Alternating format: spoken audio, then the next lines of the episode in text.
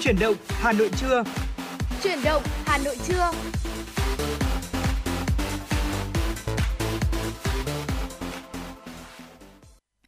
Xin được mến chào quý vị thính giả và ngày hôm nay thì Hồng Hạnh và Thu Thảo đã lại tiếp tục quay trở lại và đồng hành cùng với quý vị trong chuyển động Hà Nội trưa. Và ngày hôm nay trong 120 phút trực tiếp của chuyển động Hà Nội trưa thì chắc chắn rồi, chúng tôi vẫn sẽ gửi đến quý vị thính giả những thông tin mới cập nhật và bên cạnh đó là những ca khúc âm nhạc và cả những thông tin hấp dẫn nữa.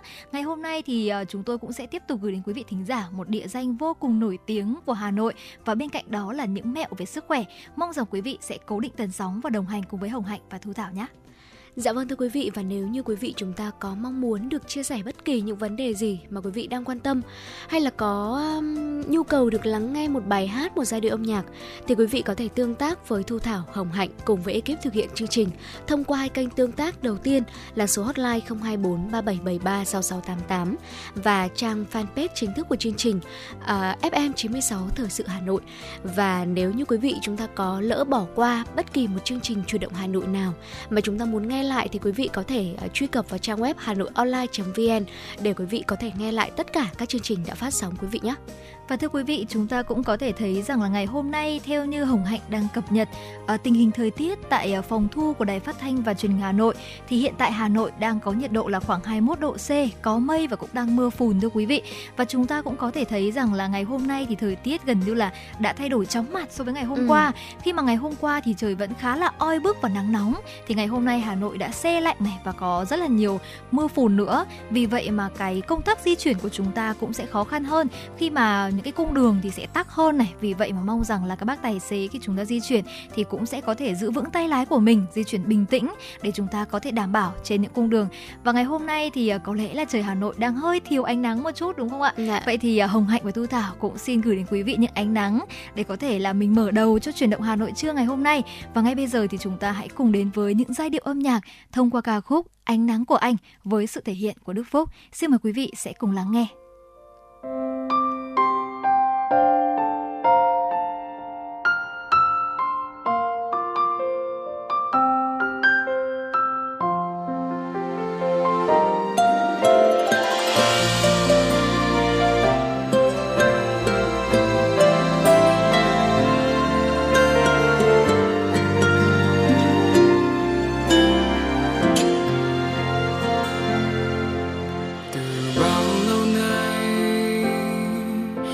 Cứ mãi cô đơn bơ vơ, bao lâu rồi ai đâu hay.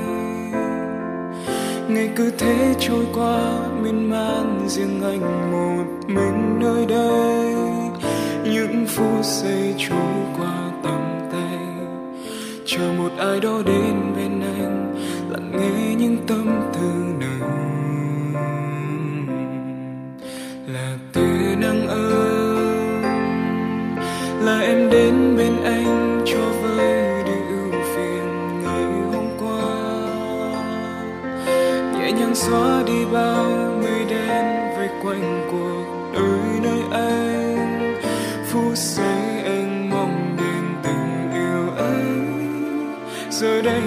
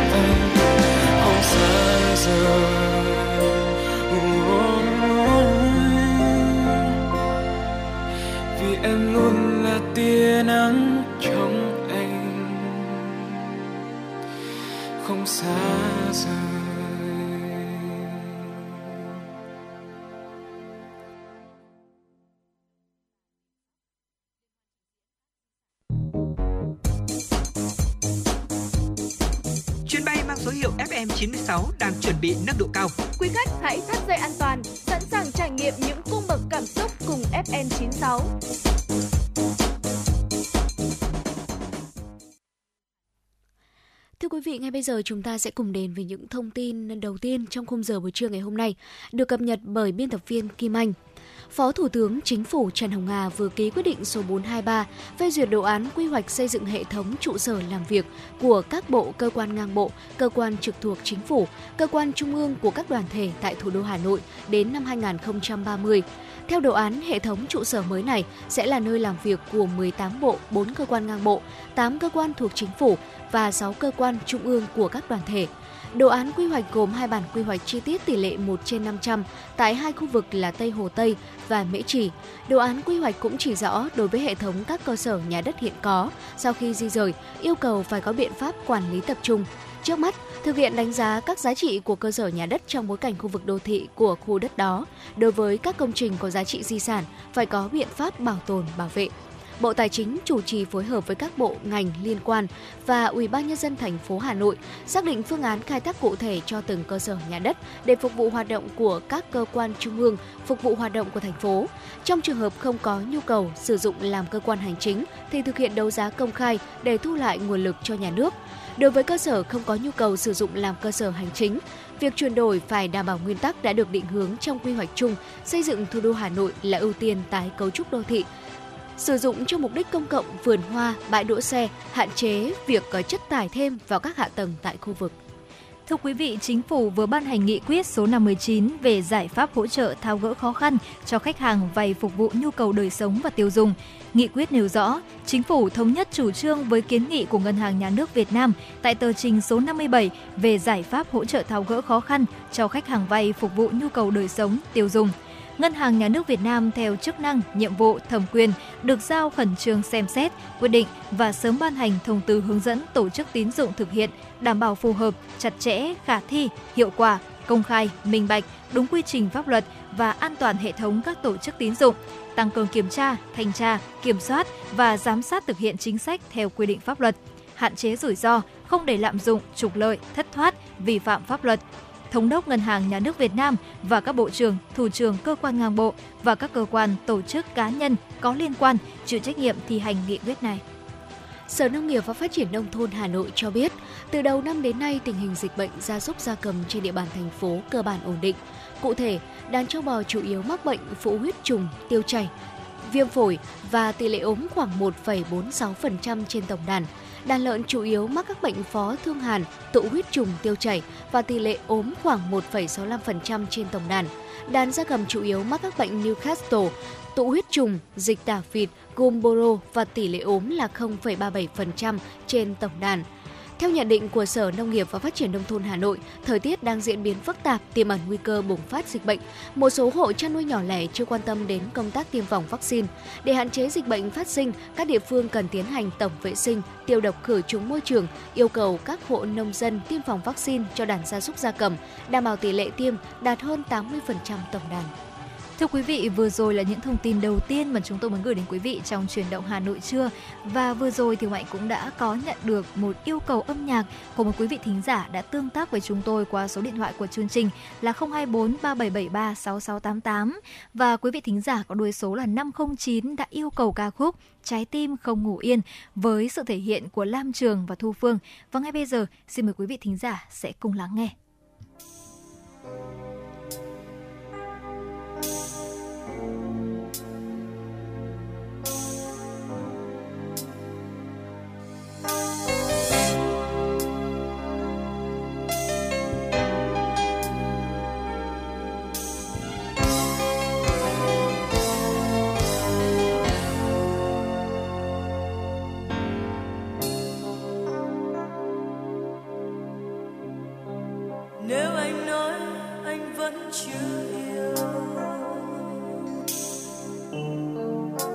Thật ra anh đang dối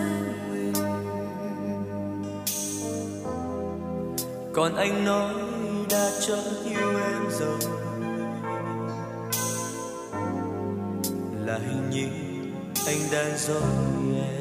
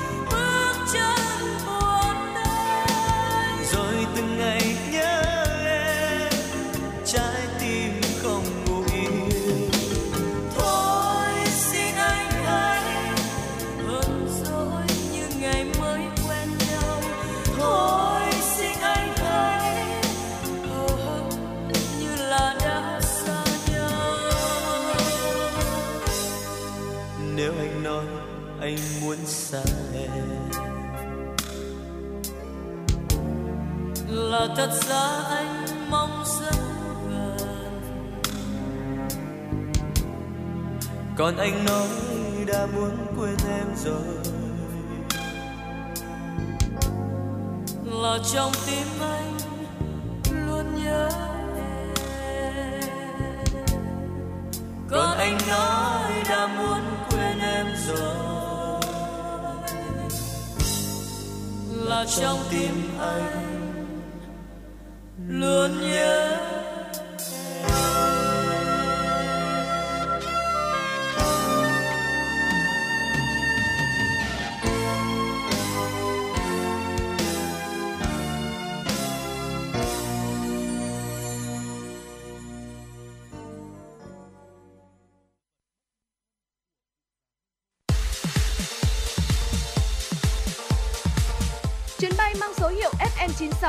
nâng độ cao.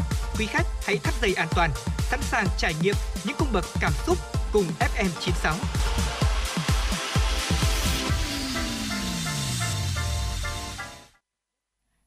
Thính giả, chúng ta đã vừa cùng nhau lắng nghe ca khúc Trái tim không ngủ yên, một sáng tác của nhạc sĩ Thanh Tùng được sáng tác vào năm 1996 và ngày hôm nay được thể hiện bởi uh, hai giọng ca là ca sĩ Lam Trường và Thu Phương. Và ngay bây giờ thì chúng ta sẽ tạm gác lại không gian âm nhạc cùng FM96 để đến với tiểu mục Sống khỏe. Và ngày hôm nay thì chúng ta sẽ cùng nhau uh, chia sẻ những cái vấn đề về uh, câu chuyện là mẩn ngứa này và nổi mề đay khi chuyển mùa. Quý vị cũng có thể thấy rằng là những ngày gần đây thì thời tiết Hà Nội khá là ừ, sáng nắng chiều mưa đúng không ừ. ạ? Thay đổi rất là bất chợt và có thể thấy rằng gần đây thì có lúc thời tiết sẽ rất là nóng nực à, và ngày hôm nay thì thời tiết lại có lẽ là lại hơi chuyển mưa và lạnh một chút vì vậy mà những uh, ai mà có cơ địa đặc biệt là về làn da nhạy dạ. cảm yeah. thì rất dễ bị một cái vấn đề đó chính là mẩn ngứa và nổi mề đay vậy thì ngày hôm nay chúng ta cũng hãy tìm hiểu tại sao lại uh, có cái hiện tượng này và làm thế nào để có thể giảm thiểu chúng quý vị nhé Vâng thưa quý vị, ờ, khi mà bước vào thời điểm giao mùa thì sẽ dẫn đến sự thay đổi nhiệt độ, nóng lạnh hoặc là độ ẩm hướng đến sự phát triển của dị nguyên, ví dụ như là bọ nhà, nấm mốc. Và tất cả những điều này sẽ làm thay đổi nồng độ phấn hoa trong không khí. Ở khi đó thì ở da sẽ thường xuất hiện các biểu hiện như là da mẩn đỏ, ngứa, nổi mề đay, đó được gọi là dị ứng thời tiết. Tùy vào cơ địa mà dị ứng thời tiết sẽ gây ra các mức độ ảnh hưởng khác nhau. Đối với một số trường hợp ờ, dị ứng thời tiết khác sẽ còn đi kèm theo về các vấn đề hô hấp và mũi họng, khiến cho người bệnh gặp khó khăn trong cuộc sống sinh hoạt hàng ngày. Dị ứng thời tiết có những triệu chứng khá là điển hình, có một số dấu hiệu mà nó trực tiếp thể hiện qua da và chúng ta có thể nhận biết được bằng mắt đó là đầu tiên đó là nổi mề đay, song song xuất hiện với dấu hiệu mẩn ngứa, các trường hợp này sẽ thường xuất hiện dấu hiệu phù này, mảng mề đay dày cộm, có màu trắng hoặc là hồng. Sau một khoảng thời gian ngắn, khi mà da tiếp xúc với các yếu tố dị nguyên, thay đổi thời tiết hoặc là yếu tố nhiệt độ như là lạnh hoặc là nóng thì da sẽ nổi bề đay. Thứ hai đó là trà bội nhiễm. Các bệnh nhân sẽ có dấu hiệu đó là dị ứng nổi mẩn đỏ, có thể đi kèm với mụn nước li ti, chảy dịch vàng, có nhiều vảy gầu ở đầu, da khô bong da kèm ờ, uh, dày da vùng khuỷu tay, đầu gối và mặt. Sau một thời gian mụn nước vỡ dẫn đến trợt loét, da khô ráp, dày xương và nứt nẻ. Để tránh ảnh hưởng xấu đến sức khỏe cũng như là ngăn ngừa trào bội nhiễm tiến triển nặng hơn thì uh, quý vị chúng ta sẽ cần phải uh, can thiệp sớm. Và ngoài ra thì có một số triệu chứng khác mà quý vị có thể nhận biết như là triệu chứng tại hô hấp, hắt hơi sổ mũi, ngứa mũi, ngạt mũi, đôi khi còn có thể ho, khò khè và khó thở. Triệu chứng tại mắt gặp trong viêm kết mạc dị ứng như là ngứa mắt, đỏ mắt, chảy nước mắt hay là cộ mắt. Đây là tất cả những dị ứng mà quý vị chúng ta có thể cảm nhận và nhận biết ừ, rất là dễ dàng. Ừ, và chúng ta cũng có thể thấy rằng là dị ứng thời tiết thì cũng chính là một trong số những bệnh khá lành tính và có thể thuyên giảm nhanh chỉ sau vài ngày ừ. hoặc là vài tuần. Tuy nhiên thì bệnh có thể chuyển biến sang giai đoạn mãn tính và tăng nguy cơ phát triển những bệnh lý bội nhiễm khác như là nhiễm nấm này hay là nhiễm khuẩn đa. À, chính vì thế mà sau khi được chẩn đoán thì bệnh nhân cần áp dụng một số những phương pháp điều trị như là chúng ta sẽ xác định và tìm được cái nguyên nhân chính xác để gây dị ứng và hạn chế tiếp xúc với những cái yếu tố khởi phát bệnh. Thực hiện một số mẹo chăm sóc tại nhà hoặc là sử dụng thuốc này. Bên cạnh đó thì liệu pháp điều trị tự nhiên bằng việc là duy trì những thói quen ăn uống và lối sống lành mạnh cũng được xem là một phương pháp để mang lại điều trị hiệu quả cho căn bệnh này. Và bên cạnh đó thì ờ, chúng ta cũng cần lưu ý là có những cái thói quen tốt mà người bệnh nên duy trì như là đầu tiên thì quý vị có lẽ là chúng ta đã cùng chia sẻ với nhau rất là nhiều rồi, đó chính là uống nhiều nước ăn uống đầy đủ chất và tăng cường ăn hoa quả để chúng ta có thể tăng cường hệ miễn dịch của cơ thể nhằm chống lại những tác nhân gây dị ứng từ môi trường. Nếu mà không bị dị ứng thức ăn thì chúng ta cũng không cần là kiêng khem thức ăn đâu, như là hải sản, đậu phộng hay là trứng. Tuy nhiên thì chúng ta cũng uh, nên ăn những cái thực phẩm tươi và hạn chế thực phẩm đông lạnh. Bên cạnh đó là quý vị cũng lưu ý rằng là khi mà cơ thể của mình đang uh, có cái vấn đề về dị ứng thì cũng nên hạn chế những cái thực phẩm mà mình dễ dàng gây kích ứng này, như ừ. là một số người thì dễ là có cơ địa gây kích ứng với hải sản chẳng hạn thì chúng ta cũng nên là hạn chế ăn trong cái thời điểm này. à, tiếp theo đó chính là giữ ẩm da thưa quý vị bình thường thì giữ ẩm da đã là một trong số những điều rất là nên làm hàng ngày rồi. Nhưng mà khi mà chúng ta bị những cái vấn đề là dị ứng thời tiết thì chúng ta cần phải cân nhắc trong cái vấn đề giữ ẩm đặc biệt là kem dưỡng da đúng không ạ? Ừ. bởi vì là khi mà bình thường thì da của chúng ta cũng không quá nhạy cảm nhưng mà khi da của chúng ta đang bị dị ứng thì khá là dễ kích ứng. Vì vậy mà chúng ta cũng hãy lựa chọn những cái sản phẩm giữ ẩm này nó đến từ những cái nhà thuốc khá là lành tính và cũng nên có thể là tham khảo ý kiến từ những chuyên gia nữa. Và một trong số những thói quen tốt tiếp theo là quý vị cũng ờ, nên hạn chế và không nên sử dụng thuốc lá hay thức uống có cồn như là bia rượu và tránh tiếp xúc với khói thuốc lá, khói bụi và phấn hoa thưa quý vị. Và cuối cùng đó chính là giữ cho cơ thể ở môi trường ổn định để tránh tình trạng là thay đổi nhiệt độ trong môi trường đột ngột. Đây là một điều rất là quan trọng bởi vì uh, bản thân Hồng Hạnh uh, ừ. thì cũng là một người rất là hay bị dị ứng thời tiết. Yeah. Dạ. Khi mà cơ thể đang chuyển từ nóng sang lạnh thì cũng rất là dễ giống như là mình cảm giác mình bị cướp vậy. Còn nếu mà chúng ta đang từ cái cảm giác mà điều hòa khá là mát mẻ và chúng ta vào cái môi trường nóng được hơn thì cũng dễ dàng có những cái cảm giác là nổi mẩn ngứa khắp cơ thể. Vì vậy mà chúng ta cũng nên là giữ cho cơ thể ở một nhiệt độ môi trường ổn định để tránh tình trạng này quý vị nhé.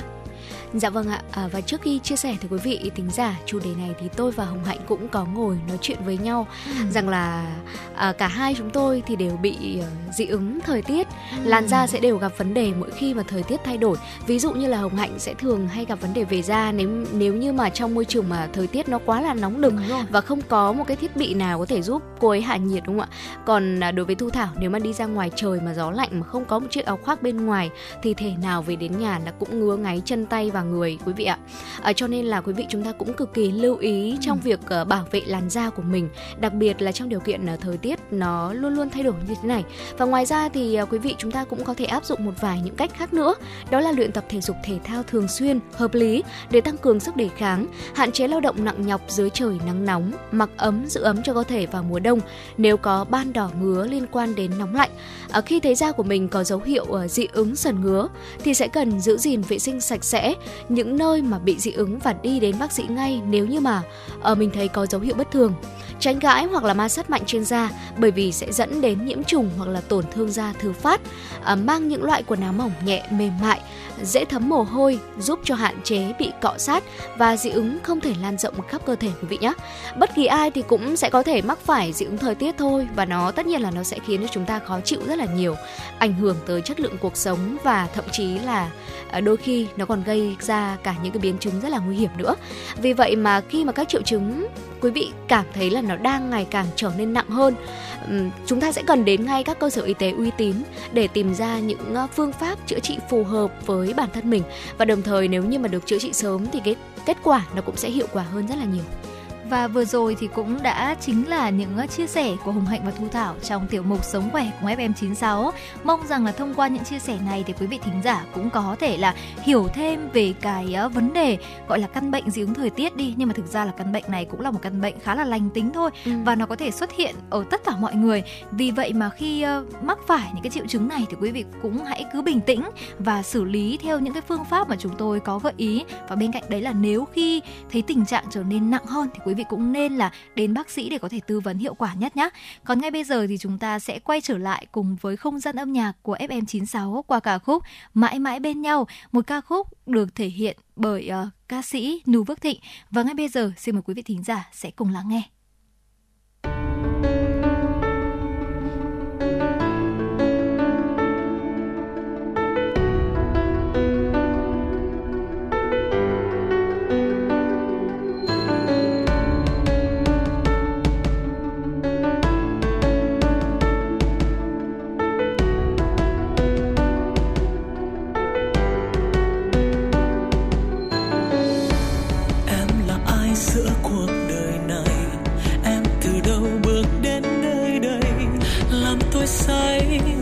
tôi khát khao, trao nhau tin yêu ngọt ngào. Sao đôi ta cứ hoài ngập ngừng? Khi đôi tim dùng tiếng yêu thương, đừng ngại chi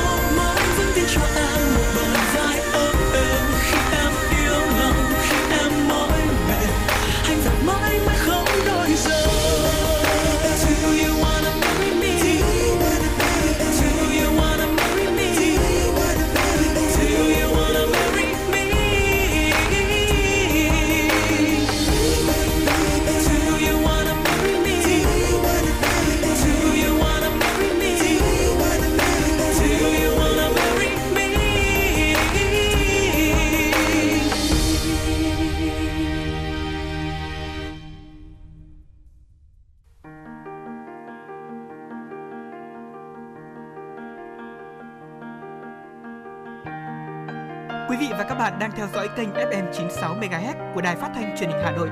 Hãy giữ sóng và tương tác với chúng tôi theo số điện thoại 024 3773 6688. FM 96 đồng hành trên mọi nẻo đường.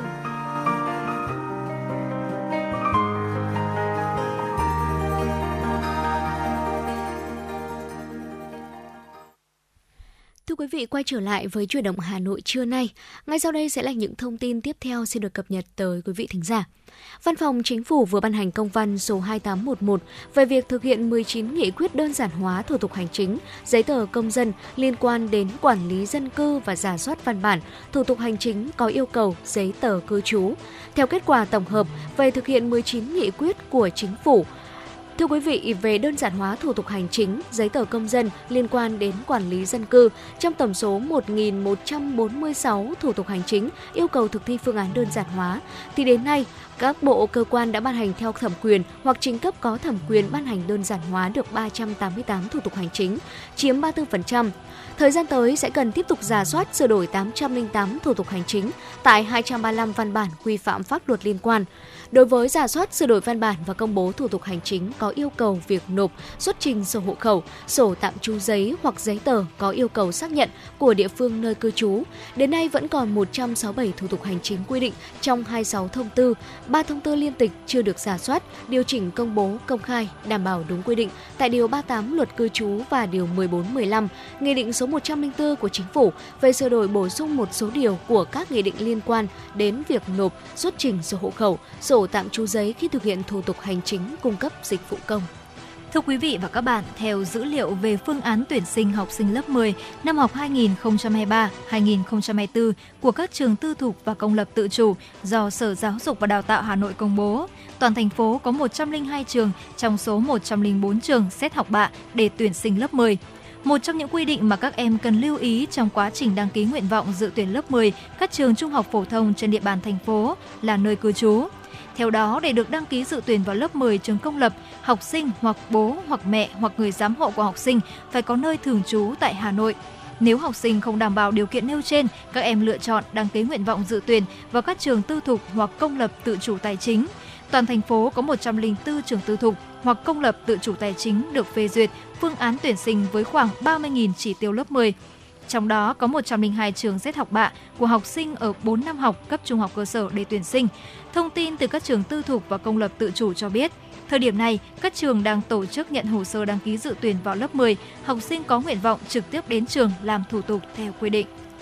Thưa quý vị, tối qua phần đầu vở kịch của tác giả Yatep Yaksin, người đi dép cao su, cuộc trình diễn lịch sử đấu tranh của dân tộc bằng nghệ thuật sân khấu đã công diễn tại Nhà hát lớn Hà Nội.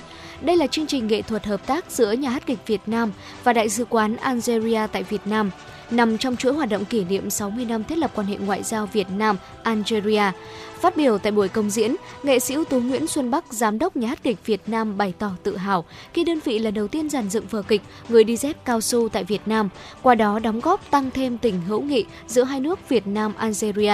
Chương trình nghệ thuật Người đi dép cao su được dàn dựng với ekip tài năng gồm tiến sĩ nhà giáo ưu tú Lê Mạnh Hùng đạo diễn, nghệ sĩ ưu tú Doãn Bằng họa sĩ thiết kế sân khấu, nghệ sĩ ưu tú Hoàng Lâm Tùng chọn nhạc, nghệ sĩ nhân dân Kiều Lê, biên đạo múa và toàn bộ diễn viên nhà hát kịch Việt Nam góp mặt đã giới thiệu hình tượng Chủ tịch Hồ Chí Minh với góc nhìn đầy sáng tạo. Sau đêm công diễn vào ngày 19 tháng 5 tới đây, nhân kỷ niệm 133 năm ngày sinh Chủ tịch Hồ Chí Minh, chương trình nghệ thuật Người đi dép cao su sẽ biểu diễn tại nhà hát kịch Việt Nam. Dự kiến chương trình sẽ được đưa đến nhiều địa phương trên cả nước, đồng thời mong muốn lưu diễn tại Algeria và nhiều quốc gia trên thế giới. Thưa quý vị, vừa rồi là những thông tin chúng tôi muốn gửi đến quý vị ờ, trong buổi trưa ngày hôm nay. Và ngay bây giờ thì chúng ta sẽ cùng đến với một tiểu mục tiếp theo, đó chính là Hà Nội của tôi thưa quý vị. Ngày hôm nay thì hãy cùng với Hồng Hạnh và Thu Thảo tìm hiểu về một làng nghề vốn đã rất lâu đời và chứ danh tại Hà Thành. Và Hồng Hạnh nghĩ rằng là trong cái thời điểm 30 tháng 4 và mùng 1 tháng 5 này thì ngoài cái việc mà rất nhiều gia đình lựa chọn ờ, để có thể là chúng ta sẽ đi du lịch này, đi chơi xa đúng không ạ? Nhưng mà rất nhiều ờ, um, gia đình lại lựa chọn là có thể ở nhà này bên cạnh nhau ừ. và có cho nhau những cái giây phút bên cạnh để có thể là đi những cái khu vực khá là gần Hà Nội thôi. Vậy thì ngày hôm nay chúng ta cũng sẽ coi như là tìm hiểu một cái địa điểm để giúp quý vị thính giả có thể là đây sẽ là một điểm đến chúng ta có thể thử trong dịp 30 tháng 4 mùng 1 tháng 5 và cũng rất gần Hà Nội. Vậy thì ngày hôm nay hãy cùng với Hồng Hạnh và Thu Thảo đến với làng gốm Bát Tràng chứ danh đất Việt. Nếu mà chúng ta nhắc đến những làng nghề truyền thống lâu đời ở Việt Nam thì chắc chắn là không thể bỏ qua cái tên làng gốm Bát Tràng. Làng gốm Bát Tràng chỉ là nơi lưu giữ những nét văn hóa truyền đời của Hà Nội, mà còn là một trong những nguồn cung cấp đồ gốm sứ lớn nhất của Việt Nam. Trải qua biết bao thăng trầm của thời gian, làng gốm Bát Tràng ngày nay là địa điểm du lịch rất hấp dẫn ở gần Hà Nội – thu hút rất nhiều người muốn tìm hiểu về kỹ nghệ làm gốm cũng như là mua về nhà những sản phẩm gốm xuất sắc nhất tại đây. Nếu mà chúng ta chưa từng đến làng gốm Bát Tràng thì có thể dành một ngày ở trong dịp nghỉ lễ sắp tới để có thể cùng khám ừ. phá. Và ngày hôm nay thì hãy cùng với Hồng Hạnh và Tu Thảo bỏ túi một vài kinh nghiệm nhé. Dạ vâng thưa quý vị, theo Đại Việt Sử Ký Toàn Thư và Dư Địa Chí của Nguyễn Trãi, làng gốm Bát Tràng được hình thành từ thời Lý, nằm ở tả ngạn sông Hồng, nay thuộc huyện Gia Lâm, Hà Nội. Sau hơn 500 năm tồn tại và phát triển, làng gốm Bát Tràng ngày nay đã trở thành trung tâm sản xuất gốm sứ có quy mô chuyên nghiệp với rất nhiều công ty lớn được thành lập bên cạnh những đơn vị sản xuất nhỏ theo hộ gia đình. Dẫu vậy thì ngôi làng này vẫn giữ được nét văn hóa truyền thống đáng quý và giá trị nghệ thuật được đặt vào từng sản phẩm. Ngoài những mặt hàng phục vụ cho đời sống tâm linh và cúng bái của người Việt thì ở các lò gốm ở Bát Tràng này sẽ còn làm ra những sản phẩm tiêu dùng này, trang trí, trưng bày với những mẫu mã kiểu dáng và chất liệu hiện đại hơn. Các tuyệt phẩm gốm Bát Tràng hiện nay thì hầu như là đã có mặt ở khắp nơi trên thị trường Việt Nam rồi ạ và được xuất khẩu sang nhiều nước khác ở châu Âu cũng như là châu Á nữa. Và có một điều ờ, thú vị ờ, khi mà đến với làng gốm Bát Tràng đó là chúng ta sẽ được xem các nghệ nhân uh, tự tay thực hiện quy trình chế tạo gốm hết sức cầu kỳ và tỉ mỉ. Ngoài ra thì quý vị à, cũng sẽ được trải nghiệm tự làm cho mình những sản phẩm gốm à, tạo hình mà mình yêu thích nữa. À, ở làng gốm Bát Tràng nằm tại xã Bát Tràng bao gồm thôn Giang Cao và thôn Bát Tràng thuộc huyện Gia Lâm thành phố Hà Nội. Theo các ghi chép lịch sử thì khi mà nhà Lý rời đô từ Khoa Lư về Thăng Long, dân Bát Tràng đã di cư theo. Ở khi đến gần kinh đô thấy vùng đất bồi ven sông Hồng này mau mỡ, họ đã quyết định là định cư ở đó và cùng nhau tạo ra nghề làm cốm. Sau rất nhiều lần thay đổi địa giới hành chính thì đến năm 1964, xã Bát Tràng chính thức được thành lập và cũng bắt đầu từ đó làng gốm ổn định và phát triển hơn. Và thưa quý vị, chúng ta cũng có thể thấy rằng là làng gốm Bát Tràng thì cũng là một địa danh vô cùng quen thuộc rồi. Nhưng mà ừ. ngày hôm nay thì chúng ta cũng sẽ nhắc lại cái địa chỉ. Ở làng gốm Bát Tràng thì nằm tại xã Bát Tràng, bao gồm thôn Giang Cao và thôn Bát Tràng thuộc huyện Gia Lâm, thành phố Hà Nội. Theo những ghi chép về lịch sử thì khi nhà Lý rời đô từ Hoa Lư về Thăng Long, dân Bát Tràng đã di cư theo và khi đến gần kinh đô thì thấy rằng là vùng đất bồi ven sông Hồng vô cùng màu mỡ và họ đã quyết định định cư ở đó và cùng nhau tạo ra nghề làm gốm. Sau nhiều lần thay đổi địa giới hành chính và đến năm 1964, xã Bát Tràng chính thức được thành lập và làng gốm Bát Tràng cũng bắt đầu ổn định và phát triển hơn. Ừ, vậy thì có rất nhiều quý vị cũng sẽ phân vân là có những cái cách di chuyển nào để chúng ta có thể di chuyển đến làng gốm Bát Tràng đúng không ạ? Ở làng gốm Bát Tràng thì cũng gần thôi, chỉ cách trung tâm thành phố Hà Nội khoảng 10 km nên chúng ta cũng có thể đến đây bằng những phương tiện cá nhân hoặc là phương tiện công cộng. Nếu mà là phương tiện công cộng thì chắc chắn là xe buýt cũng sẽ là một phương tiện vô cùng dễ dàng và tiện lợi rồi. Bên cạnh đó thì còn vô cùng tiết kiệm chi phí nữa. Nếu như mà chúng ta muốn đến Bát Tràng thì chúng ta cũng có thể là lên xe buýt uh, ờ, 34 tuyến Mỹ Đình Gia Lâm và ừ. xuống xe tại điểm dừng là Trần Nhật Duật. Uh, tiếp tục đi xe buýt số 01 hoặc là 02 để đến bến Trung chuyển Long Biên và bắt xe buýt 47 để chúng ta đi Bát Tràng thì xe sẽ dừng ngay tại cổng làng cho quý vị. Đó, vậy thì nếu mà chúng ta là học sinh sinh viên chẳng hạn muốn tiết kiệm được cái uh, chi chi phí của mình thì hoàn toàn có thể lựa chọn phương tiện là xe buýt. Ờ, nhưng mà nếu mà chúng ta muốn là chủ động này và dễ dàng hơn thì có thể lựa chọn đi những phương tiện cá nhân như là ô tô hoặc là xe máy. Từ quận Cầu Giấy thì chúng ta nên chọn hướng đi qua cầu Long Biên hoặc là cầu Trương Dương vì tuyến đường này có nhiều cây cối cũng khá là mát mẻ. Ờ, đi qua hết cầu thì chúng ta sẽ rẽ phải và tiếp tục đi dọc theo đường đê sông Hồng là đến cổng lòng Bát Tràng rồi. Và Hồng Hạnh nghĩ rằng là nếu mà chúng ta di chuyển bằng phương tiện là ô tô hoặc xe máy cá nhân thì nó chắc chắn rồi, nó sẽ chủ động và dễ dàng ừ. hơn rất là nhiều. Vì vậy mà tùy thuộc vào cái nhu cầu này cũng như là cái khả năng của mình thì quý vị cũng có thể là lựa chọn những phương tiện phù hợp để đến thăm uh, làng gốm Bát Tràng trong dịp nghỉ lễ sắp tới nhé. Vâng thưa quý vị, ở bên cạnh phương tiện di chuyển thì chắc chắn là cũng sẽ có nhiều người à, mà chưa đến với làng cổ Bát Tràng sẽ khá là thắc mắc về à, giá vé tham quan ở đây đúng không ạ? Tuy nhiên là có một điều mà quý vị chúng ta à, cần phải lưu ý đó là làng gốm Bát Tràng sẽ không thu phí tham quan nhé. À, quý vị chỉ cần phải trả tiền nếu như mà có mua sắm, ăn uống hay là tham gia các hoạt động trong xưởng gốm thôi. À, ừ, quý vị có thể thoải mái ăn trưa ở làng gốm Bát Tràng có giá chỉ tầm khoảng từ 25 đến 30.000 đồng một phần. Phí chơi trong xưởng gốm trung bình sẽ là 10.000 đồng một người và nếu mua thêm tượng để tô vẽ thì giá sẽ dao động từ 5.000 cho đến 15.000 đồng một sản phẩm. À, với một mức giá như thế này thì cũng rất là xứng đáng để chúng ta ừ. có thể trải nghiệm đúng không ạ? Vậy thì à, làng gốm Mắt Tràng nó giống như là một bảo tàng sống động vậy.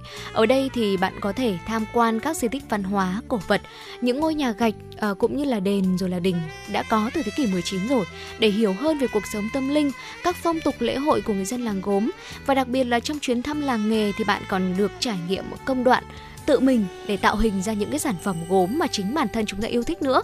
Các nghệ nhân ở Bát Tràng sẽ tư vấn về chủng loại gốm, sứ, rồi là các loại à, men phủ cũng như là giới thiệu đến quý vị những sản phẩm truyền thống công nghiệp mà các lò gốm ở Bát Tràng đang sản xuất. Nếu là lần đầu tiên đến với làng gốm Bát Tràng thì uh, quý vị chúng ta cũng có thể theo dõi uh, ngay sau đây uh, Thu Thảo và Hồng Hạnh sẽ chia sẻ tới quý vị uh, rất nhiều những hoạt động mà mình có thể trải nghiệm một ngày ở làng gốm Bát Tràng nhé.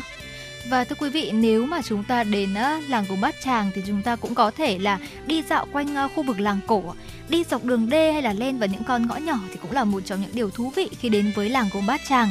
Những dàn phơi gốm dọc đường làng hay là những bức tường phủ rêu, cổng làng, sân đình, cột đá thì chắc chắn sẽ làm nên những bức hình đậm chất vintage. Và nếu mà quý vị là một con người ừ, rất là ưa những cái điều cổ điển hoài cổ thì chắc chắn khi đến với làng cổ Bát Tràng trong một buổi sáng này hay là một buổi chiều thong dong thì sẽ cảm thấy rất là yên bình. Bên cạnh đó thì nếu mà chúng ta có nhu cầu mua sắm thì cũng nên là đi một vòng quanh chợ gốm bởi vì khu chợ thì sẽ rộng lên đến 6.000 mét vuông, bày bán rất nhiều những sản phẩm ở gốm sứ này, từ đồ trang sử trí mỹ nghệ, quà lưu niệm cho đến đồ tiêu dùng, thờ cúng hay tiểu cảnh ngon bộ. Chúng ta hoàn toàn có thể sở hữu một món đồ từ chợ gốm Bát Tràng với mức giá vô cùng vừa túi tiền của mình tiếp đến thì chắc chắn rồi khi mà đến với làng gốm bát tràng thì ngoài việc là chúng ta có thể tham quan và mua sắm thì trải nghiệm chính tay chúng ta trải nghiệm làm gốm cũng là một điều vô cùng thú vị à, chúng ta có thể là ra phía cổng chợ và đăng ký chơi làm gốm với giá khoảng 10.000 đồng một lượt với chiếc bàn gốm xoay và chúng ta sẽ được chỉ dẫn tận tình về cách tạo hình này, tạo mẫu và có thể là chúng ta thử tài nạn gốm và sáng tạo theo ý của mình. Sau khi mà chúng ta chế tạo xong thì nếu muốn nung cho ra thành phẩm hoàn thiện để làm kỷ niệm thì chúng ta có thể là trả thêm à, mức chi phí từ 40.000 đồng cho đến 60.000 đồng và chúng ta sẽ được là mang thành quả mang về.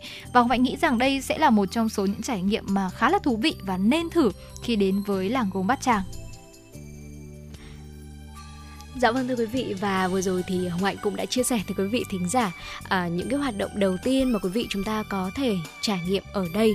À, bên cạnh đó thì à, quý vị cũng sẽ còn có rất là nhiều những hoạt động khác mà mình có thể à, tham quan à, ví dụ như là nhà cổ Vạn Vân chẳng hạn. Vạn Vân thì có ý nghĩa là những áng mây lành hội tụ.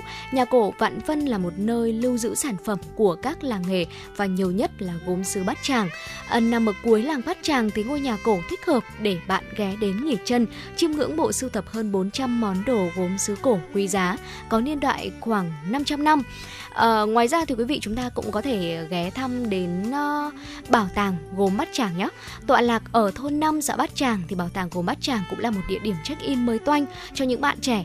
Và đến đây thì quý vị sẽ ấn tượng ngay với bảy xoáy ốc khổng lồ đấu vào nhau, dựa trên ý tưởng đó là bàn xoay vuốt gốm với những mặt cong ờ, đa diện tạo thành một khối kiến trúc uh, uốn lượn rất là mềm mại. Và ngoài ra thì công trình này còn sử dụng triệt để những vật liệu địa phương giống như là gạch nung và ngói bát tràng để tôn vinh lên nét mộc mạc cũng như là bình dị của làng nghề truyền thống này. Đây không chỉ là một nơi giới thiệu bảo tồn văn hóa đâu mà còn là một nơi uh, sinh hoạt cộng đồng kết hợp đưa đến trải nghiệm làm gốm thủ công cho du khách uh, cũng như là thúc đẩy giao lưu văn hóa. Và bảo tàng hiện nay thì vẫn đang trong quá trình hoàn thiện cho nên là quý vị chúng ta cũng có thể tham quan cũng như là chụp hình ở khu vực bên ngoài. Và thưa quý vị, à, vừa rồi thì cũng chính là những chia sẻ của Hồng Hạnh và Thu Thảo về những hoạt động mà chúng ta có thể thử khi mà đến với làng gốm Bát Tràng. Và Hồng Hạnh cũng mong rằng là khi mà chúng ta đến với làng gốm thì cũng sẽ có thật nhiều những trải nghiệm tuyệt vời để có những kỷ niệm thật đẹp tại đây. Bởi vì làng gốm thì không chỉ là một nơi để chúng ta tham quan du lịch đâu mà còn là một nơi chứa đựng tất cả những nét đẹp văn hóa của thủ đô Hà Nội. Và vừa rồi thì cũng chính là khám phá Hà Nội của tôi. Vậy thì ngay bây giờ chúng ta hãy tạm gác lại À, để có thể quay trở lại với không gian âm nhạc cùng FM96 quý vị nhé. Và ngay bây giờ thì chúng ta sẽ cùng đến với một ca khúc với sự thể hiện của ca sĩ Hồng Nhung, Hà Nội mùa lá bay. Xin mời quý vị sẽ cùng lắng nghe.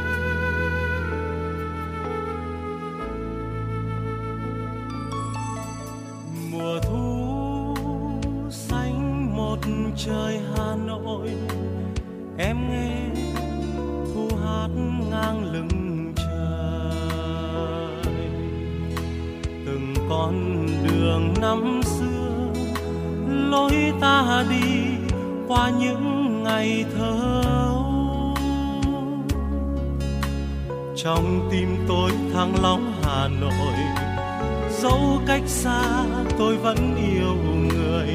Ở nơi ấy giữ bao nhiêu kỷ niệm đời tôi. Mùa thu cốm đầu mùa dịu ngọt, trên cao hoa sữa hương ngạt ngào. Hồ tây chiều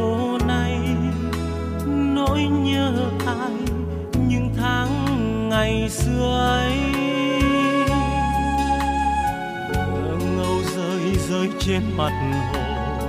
Gió heo may tìm ngát mong chờ. Ta áo trắng, tóc em bay trong chiều mùa thu. Ôi, mùa thu mùa thu, hà nội. Trời xanh trong chẳng đâu và lá bay trong chiều thu lá bay bên hồ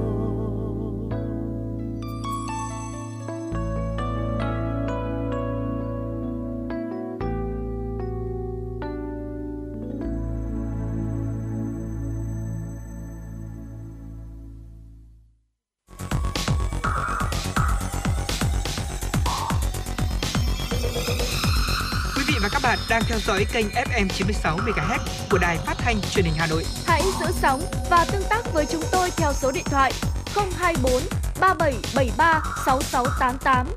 FM 96 đồng hành trên mọi nẻo đường. đường.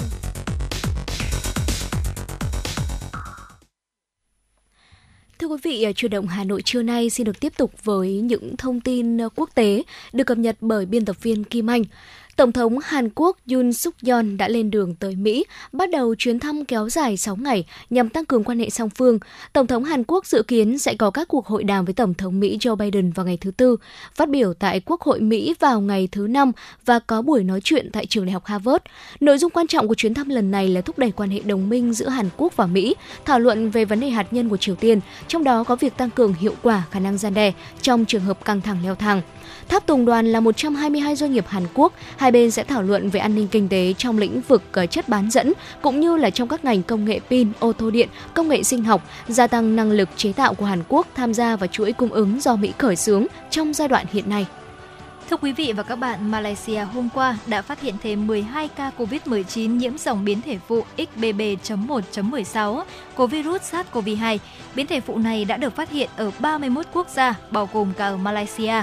Dòng phụ XBB.1.16 đã được Tổ chức Y tế Thế giới WHO phân loại là biến thể đáng quan tâm vào ngày 17 tháng 4 vừa qua. Đến nay, Malaysia ghi nhận 18.319 ca COVID-19 do nhiễm những biến thể cần quan tâm, VOC và VOI, trong khi các dòng phụ của biến thể Omicron vẫn chiếm ưu thế nhất về số ca bệnh. Bộ trưởng Y tế Malaysia kêu gọi những người chưa tiêm liều tăng cường hãy tiêm càng sớm càng tốt và thực hiện nghiêm quy định về xét nghiệm, báo cáo, cách ly và hỗ trợ y tế nếu mắc bệnh. Thưa quý vị, hai vụ đánh bom đã xảy ra vào hôm qua nhằm vào một đồn cảnh sát chống khủng bố ở Tây Bắc Pakistan. Có ít nhất là 12 người đã thiệt mạng, 50 người bị thương. Theo thông tin ban đầu, đây có thể là một vụ tấn công liều chết. Một phần của tòa nhà cảnh sát đã bị sập, các nhân viên cứu hộ đang nỗ lực tìm kiếm các nạn nhân. Số người thiệt mạng có thể sẽ còn tăng lên. Pakistan hiện đang phải đối mặt với tình trạng gia tăng các vụ tấn công khủng bố nhằm vào các quan chức thực thi pháp luật. Thưa quý vị, thăm cung điện hoàng gia trên đoàn tàu hơi nước. Đây là một hoạt động của Bảo tàng Đường sắt Tây Ban Nha. Du khách tham gia trải nghiệm sẽ mặc trang phục thế kỷ 19, lên tàu và đi tới lâu đài cách thủ đô Madrid 50 km. Hành trình diễn ra trên đường dây xây dựng từ Madrid đến Andalusia, được xây dựng năm 1851 bởi công tước Salamanca, khi đó là người giàu nhất Tây Ban Nha và là bạn của gia đình hoàng gia. Hoạt động chỉ diễn ra vào mùa dâu tây và hành khách cũng được thưởng thức các loại dâu tây tươi ngon nên những người tham gia cũng gọi đây là đoàn tàu dâu tây. Thành phố Arajua sở hữu một khu vườn quý tộc kiểu Baroque thế kỷ 18 và cung điện hoàng gia được công nhận là di sản văn hóa thế giới năm 2001. Dạ vâng thưa quý vị và đó là những thông tin quốc tế tiếp theo xin được cập nhật tới quý vị thính giả. Và thưa quý vị, uh, ngay sau đây thì xin mời quý vị chúng ta sẽ cùng uh, đến với một phần tiểu mục uh, tiếp theo ngay bây giờ xin được chia sẻ từ quý vị cà phê trưa. À, thưa quý vị, à, ngày hôm nay thì chúng tôi Hồng Hạnh và Thu Thảo xin được chia sẻ từ quý vị à, những cách để trở thành một người bạn đồng hành thân thiết của con và hy vọng rằng là trong phần thời lượng tiếp theo này quý vị vẫn sẽ đồng hành cùng với làn sóng chuyển động Hà Nội quý vị nhé. Thưa quý vị, đã qua rồi thì tâm lý cha mẹ đặt đâu con ngồi đó.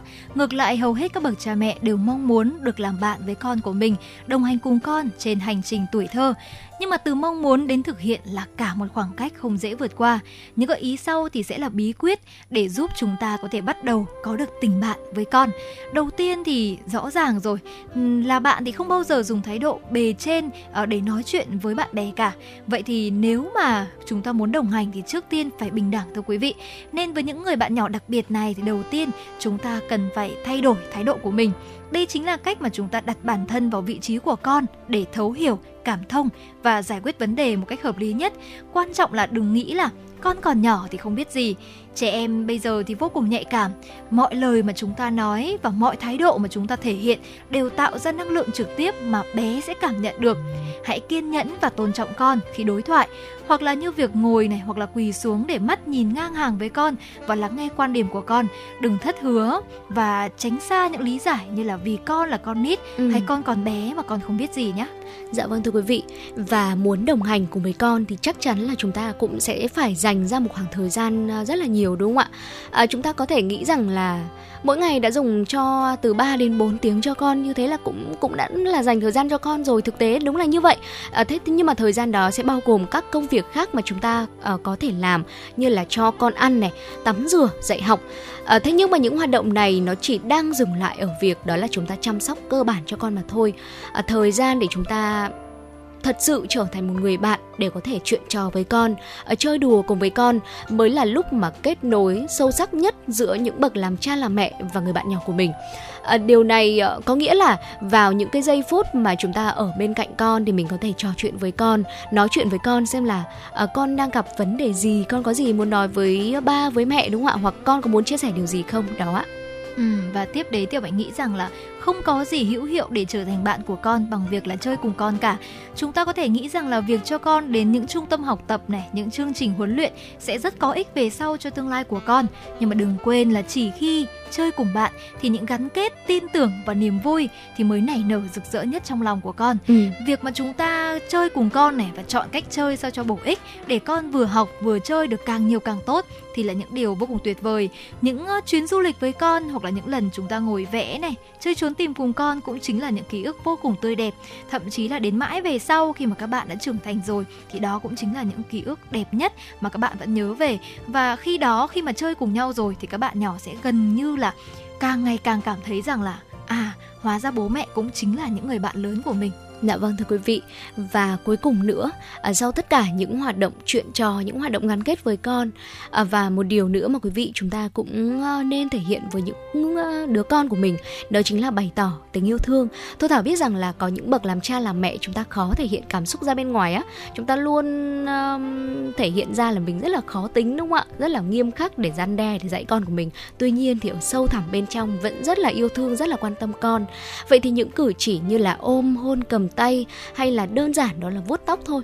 Đó cũng ừ. chính là những cử chỉ mà có thể khiến cho những đứa trẻ cảm nhận được tình yêu thương của cha của mẹ mình đó thì đây cũng chính là một loại ngôn ngữ khác để trực tiếp nói với con rằng chúng ta đang yêu thương đang gần gũi à, đang sẵn sàng lắng nghe chia sẻ và ở bên con bất cứ lúc nào thưa quý vị.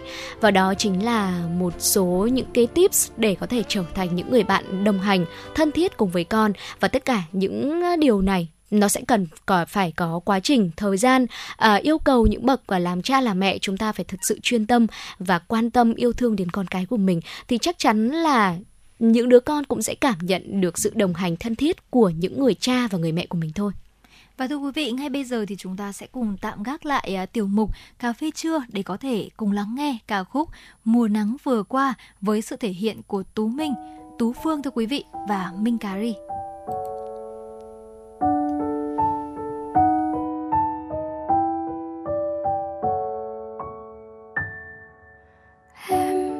cho mình. Tiếc cho tâm tình còn buông lời. Em tiếc cho người. Tiếc cho câu chuyện mình vỡ đôi. Dù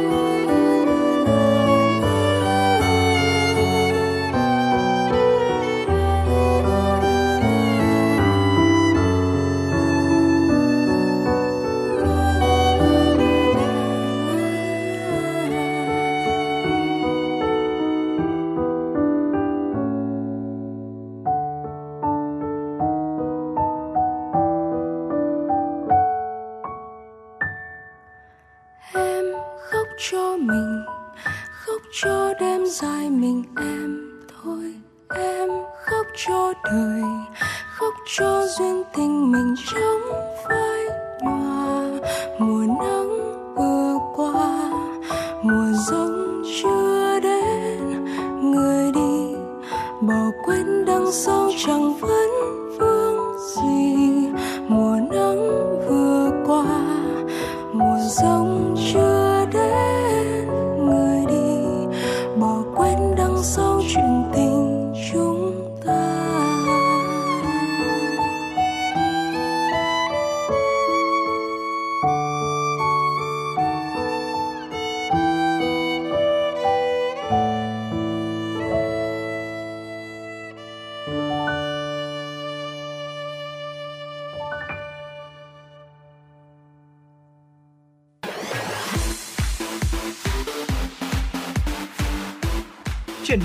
Nội trưa.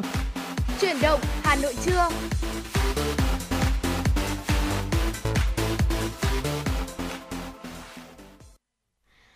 Thân mến, chúng ta đang cùng nhau đến với khung giờ thứ hai của chuyển động Hà Nội từ 11 giờ tới 12 giờ. À, và trong phần à, thời lượng tiếp theo này thì chúng tôi vẫn sẽ tiếp tục cập nhật tới quý vị à, thính giả những nội dung thông tin thời sự đáng quan tâm nhất trong ngày. Và bên cạnh đó là à, những tọa đàm mà phóng viên của chương trình chuyển động Hà Nội đã, đã, đã thực hiện và cũng xin phép được à, gửi tới quý vị trong chuyển động Hà Nội trưa nay. Và ngay bây giờ sẽ là những thông tin tiếp theo được thực hiện bởi biên tập viên Thủy Trì. Thưa quý vị, vào tối ngày hôm qua tại Hà Nội, Hội Nhà báo Việt Nam tổ chức chương trình giao lưu nghệ thuật Ngày vui thống nhất. Ủy viên Bộ Chính trị, Phó Chủ tịch Thường trực Quốc hội Trần Thanh Mẫn tới dự.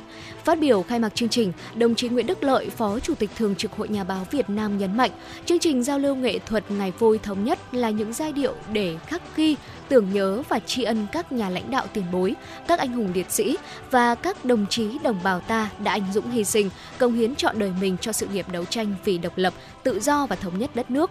Phó Chủ tịch Thường trực Hội Nhà báo Việt Nam cũng khẳng định, dưới sự lãnh đạo của Đảng và Chủ tịch Hồ Chí Minh, Báo chí cách mạng Việt Nam đã không ngừng lớn mạnh khẳng định vai trò, vị trí quan trọng và có nhiều đóng góp to lớn vào sự nghiệp cách mạng của Đảng và nhân dân ta. Báo chí đã trở thành lực lượng tuyên truyền, cổ động, tạo nên sức mạnh đoàn kết toàn dân tộc, thống nhất ý chí tư tưởng và hành động hướng tới mục tiêu đấu tranh chống quân xâm lược. Hơn 20 năm trường kỳ kháng chiến chống Mỹ cứu nước, báo chí đã có sự đóng góp xứng đáng vào thắng lợi vẻ vang của dân tộc, mà đỉnh cao là đại thắng mùa xuân năm 1975. Đây là giai đoạn huy hoàng với nhiều nỗ lực vượt bậc, nhiều chiến công rực rỡ, thế nhưng cũng nhiều mất mát hy sinh của những người làm báo trên cả nước. Thưa quý vị, tiếp theo với những thông tin kinh tế đáng chú ý. Thông tin từ Cục Đầu tư nước ngoài, Bộ Kế hoạch và Đầu tư. Tính đến ngày 20 tháng 4, tổng vốn đầu tư nước ngoài đăng ký vào Việt Nam đạt gần 8,9 tỷ đô la Mỹ, bằng 82,1% so với cùng kỳ. Trong tổng vốn đăng ký, vốn đầu tư mới và góp vốn, một cổ phần đã tăng trở lại so với cùng kỳ. Cụ thể có 750 dự án mới được cấp giấy chứng nhận đăng ký đầu tư với tổng vốn đăng ký đạt hơn 4,1 tỷ đô la Mỹ, tăng 65,2% về số dự án và tăng 11,1% về số vốn so với cùng kỳ năm trước. Tính riêng trong 4 tháng đầu năm nay, cả nước thu hút được 750 dự án vốn FDI đăng ký đầu tư mới. Tổng vốn đăng ký mới đạt hơn 4,1 tỷ đô la Mỹ. Các nhà đầu tư FDI đã đầu tư vào 18 ngành trong tổng số 21 ngành kinh tế quốc dân. 77 quốc gia và vùng lãnh thổ có đầu tư vào Việt Nam trong 4 tháng đầu năm. Singapore dẫn đầu với tổng vốn đầu tư gần 2,2 tỷ đô la Mỹ. Thưa quý vị và các bạn, từ hôm qua, thông tư của Ngân hàng Nhà nước về việc cơ cấu lại thời gian trả nợ và giữ nguyên nhóm nợ cho các khách hàng vay vốn nhằm hỗ trợ cho các doanh nghiệp đang gặp khó khăn chính thức có hiệu lực. Quy định mới này được cho là sẽ góp phần giúp các khách hàng không bị chuyển nhóm nợ, tránh rơi vào nhóm có khoản nợ xấu, từ đó có điều kiện phục hồi sản xuất kinh doanh. Việc cơ cấu lại thời gian trả nợ cho khách hàng được thực hiện luôn từ ngày hôm nay và kéo dài đến giữa năm 2024. Điều này sẽ góp phần trực tiếp tháo gỡ khó khăn cho người dân, doanh nghiệp có được điều kiện tiếp quay vòng vốn và tiếp cận với nguồn vốn mới để duy trì sản xuất kinh doanh tiêu dùng. Chính sách giãn hoãn nợ sẽ tác động trực tiếp đến dòng tiền, nguồn vốn của nhiều doanh nghiệp. Thay vì phải trả nợ cả gốc và lãi thì nay nguồn tiền đó có thể được doanh nghiệp sử dụng để tiếp tục kinh doanh sản xuất. Quan trọng hơn là nợ cũ của doanh nghiệp không bị nhảy nhóm và bị liệt vào nhóm nợ xấu.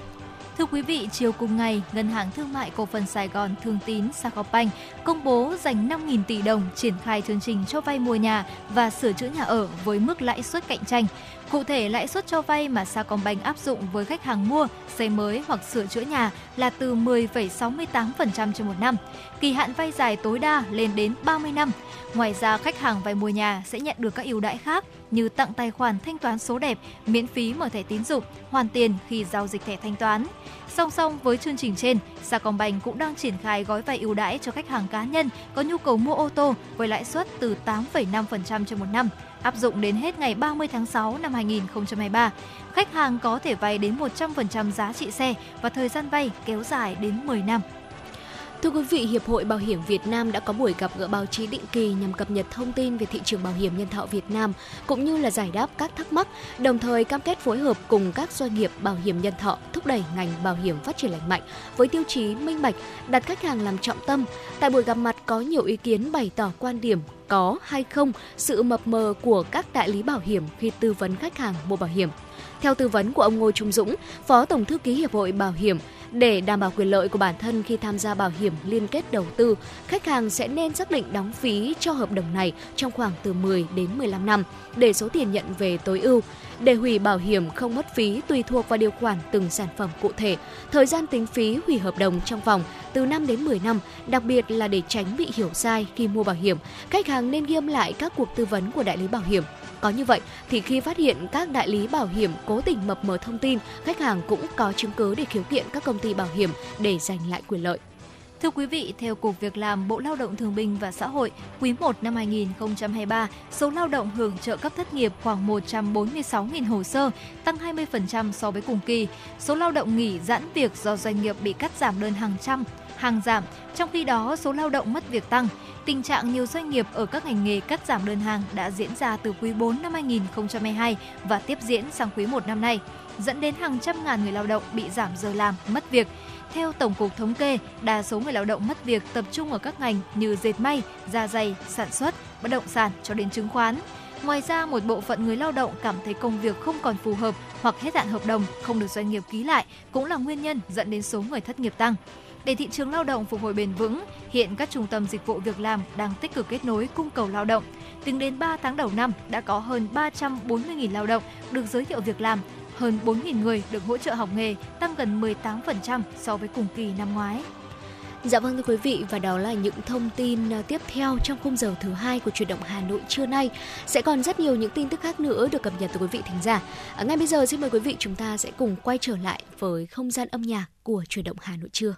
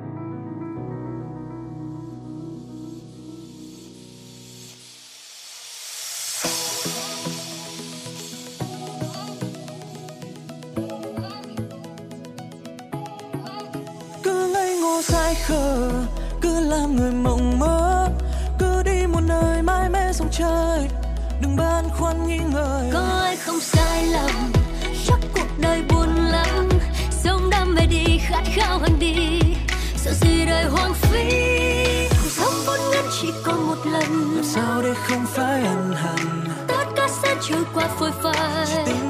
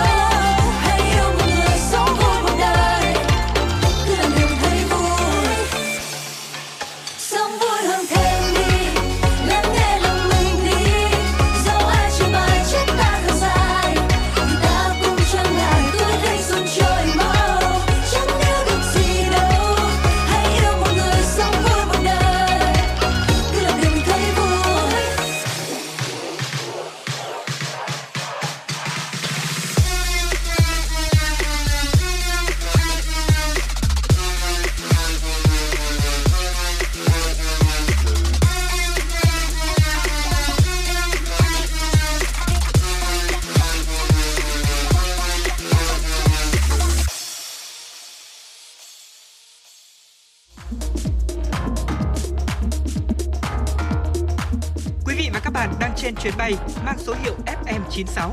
Hãy thư giãn, chúng tôi sẽ cùng bạn trên mọi cung đường. Hãy giữ sóng và tương tác với chúng tôi theo số điện thoại 024 3773 6688.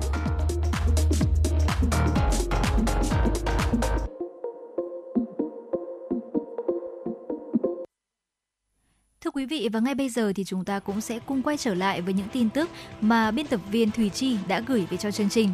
Thưa quý vị và các bạn, qua 5 năm triển khai thực hiện luật đường sắt năm 2017, bộc lộ nhiều vấn đề bất cập cả về mô hình quản lý, hoạt động, vận hành, quy định pháp luật về đầu tư, quản lý khai thác, kinh doanh đường sắt chưa đồng bộ, chưa theo kịp đòi hỏi thực tiễn, phát triển kết cấu hạ tầng đường sắt quốc gia, đô thị chưa được quan tâm đúng mức. Vì vậy, cần tiếp tục giả soát, nghiên cứu để sửa đổi, bổ sung các quy định của pháp luật trong lĩnh vực đường sắt, hướng tới mục tiêu phát triển giao thông vận tải đường sắt hiện đại, đồng bộ, thúc đẩy phát triển kinh tế xã hội. Tại hội nghị tổng kết 5 năm thực hiện luật đường sắt năm 2017 được tổ chức hôm qua, đại diện Ủy ban nhân dân các tỉnh thành tham dự cho rằng loại hình vận tải đường sắt gần như bị rơi vào quên lãng khi không có bất cứ tuyến đường sắt nào đầu tư mới, hoàn chỉnh nào được đưa vào khai thác. Chỉ có 2 trên 7 tuyến nằm trong kế hoạch nâng cấp, cải tạo. Trong khi đó, năng lực cạnh tranh lành mạnh của phương thức giao thông vận tải đường sắt rất thấp, chưa đủ sức hấp dẫn đối với khách hàng, khiến thị phần hành khách đang tụt dốc hàng năm. Việc đầu tư từ ngân sách cũng như xã hội hóa cho đường sắt còn hạn chế nên nhiều dự án không thể triển khai. Bộ Giao thông Vận tải xác định công tác xây dựng thể chế, trong đó có luật đường sắt là nhiệm vụ ưu tiên hàng đầu nhằm cụ thể hóa định hướng phát triển kinh tế xã hội được Đại hội Đảng thông qua. Vì vậy, một trong những trọng tâm sửa đổi luật đường sắt lần này là xây dựng thể chế, chính sách để tập trung thu hút đa dạng hóa nguồn lực để phát triển kết cấu hạ tầng đường sắt, tăng cường phân cấp, phân quyền về đầu tư xây dựng, quản lý, bảo trì, khai thác kết cấu hạ tầng đường sắt quốc gia, đường sắt vùng và đường sắt tốc độ cao. Chủ tịch Ủy ban nhân dân thành phố Hà Nội Trần Sĩ Thanh vừa ký quyết định về việc thành lập Ban chỉ đạo thi tốt nghiệp trung học phổ thông thành phố Hà Nội năm 2023. Ban chỉ đạo thi tốt nghiệp trung học phổ thông thành phố Hà Nội gồm 69 thành viên.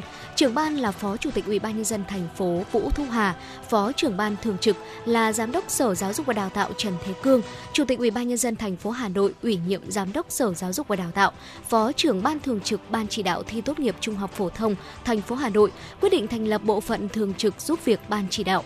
Ban chỉ đạo thi tốt nghiệp trung học phổ thông thành phố Hà Nội năm 2023 chịu trách nhiệm chỉ đạo hướng dẫn các đơn vị thực hiện đúng quy chế thi tốt nghiệp trung học phổ thông và hướng dẫn của Bộ Giáo dục và Đào tạo. Các thành viên ban chỉ đạo thi tốt nghiệp trung học phổ thông thành phố Hà Nội năm 2023 làm việc theo chế độ kiêm nhiệm, hưởng thù lao theo quy định và tự giải thể sau khi hoàn thành nhiệm vụ. Thưa quý vị, theo lịch thực hiện công tác tổ chức kỳ thi tốt nghiệp trung học phổ thông năm 2023 do Sở Giáo dục và Đào tạo Hà Nội vừa ban hành, thời gian công bố kết quả thi tốt nghiệp năm nay vào buổi sáng, cụ thể là 8 giờ ngày 18 tháng 7. Như vậy, thời điểm công bố kết quả thi tốt nghiệp trung học phổ thông năm nay đã có sự điều chỉnh so với các năm trước. Các năm trước thường công bố vào 0 giờ. Theo yêu cầu của Sở Giáo dục và Đào tạo Hà Nội, chậm nhất vào ngày 6 tháng 6, các nhà trường phải tổ chức cho cán bộ, giáo viên trong danh sách được Sở điều động làm nhiệm vụ học quy chế thi. Sở sẽ kiểm tra nội dung này ở các đơn vị với yêu cầu 100% cán bộ, giáo viên làm nhiệm vụ tại kỳ thi đều phải được học và nắm vững quy chế. Các thí sinh sẽ chính thức đăng ký dự thi tốt nghiệp trung học phổ thông từ ngày mùng 4 tháng 5. Dự kiến toàn thành phố có gần 100.000 thí sinh tham dự kỳ thi. Tại xã Ba Trại, huyện Ba Vì, Hội Liên hiệp Phụ nữ thành phố Hà Nội đã tổ chức triển khai mô hình điểm tổ truyền thông cộng đồng trong khuôn khổ dự án 8 về thực hiện bình đẳng giới và giải quyết các vấn đề bức thiết đối với phụ nữ và trẻ em thuộc chương trình mục tiêu quốc gia phát triển kinh tế xã hội vùng đồng bào dân tộc thiểu số và miền núi giai đoạn năm 2021-2030 trên địa bàn thành phố Hà Nội. Theo đó, mô hình điểm tổ truyền thông cộng đồng được thành lập tại thôn 8, xã Ba Trại gồm 10 thành viên. Nhiệm vụ của tổ truyền thông là tuyên truyền, vận động người dân thay đổi nếp nghĩ, cách làm trong cuộc sống, sinh hoạt hàng ngày, lao động sản xuất phát triển kinh tế, góp phần xóa bỏ các định kiến và khuôn mẫu giới trong gia đình và cộng đồng. Những tập tục có hại tích cực theo dõi, nắm bắt tình hình đời sống, tâm tư nguyện vọng của người dân nói chung, phụ nữ, trẻ em gái nói riêng.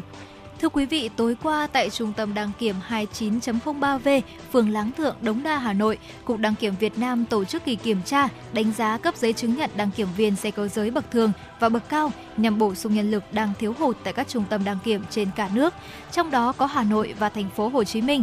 Trong kỳ sát hạch này, có 14 học viên đến từ các tỉnh phía Bắc, trong đó có 4 bậc thường và 11 bậc cao. Học viên phải đạt yêu cầu phần lý thuyết mới được tham dự tiếp theo phần thực hành. Phần thi thực hành có 5 công đoạn, kiểm tra trên dây chuyền dưới sự giám sát của các đánh giá viên. Ứng viên đạt từ 3 công đoạn trở lên sẽ đủ điều kiện để cấp giấy chứng nhận. công đoạn không đạt sẽ bổ sung sau 6 tháng. Nếu đạt dưới 3 công đoạn thì thi lại sau 1 tháng thi lại cả lý thuyết và thực hành. Đại diện Cục Đăng kiểm Việt Nam cho biết, dù nhân sự đăng kiểm đang thiếu hụt trầm trọng, nhưng kỳ thi vẫn phải đảm bảo diễn ra nghiêm túc, đánh giá chính xác năng lực, trình độ chuyên môn của các đăng kiểm viên. Dạ vâng thưa quý vị. Và đó là những thông tin uh, cũng xin được cập nhật tới quý vị thính giả của chương trình chuyển động Hà Nội trưa nay. Và những thông tin vừa rồi cũng uh, cũng đã kết thúc dòng chảy tin tức của chuyển động Hà Nội trưa. Và thưa quý vị uh, có lẽ là ngay bây giờ thì chúng mờ uh, chúng ta sẽ cùng đến với một giai điệu âm nhạc trước khi đến với phần tọa đàm được thực hiện bởi phóng viên chuyển động Hà Nội. Và ngay bây giờ xin mời quý vị sẽ cùng lắng nghe ca khúc Nổi lửa lên em cũng là một yêu cầu âm nhạc từ một quý vị thính giả qua số điện thoại là 504 đến với chương trình. Và ngay bây giờ xin mời quý vị sẽ cùng lắng nghe.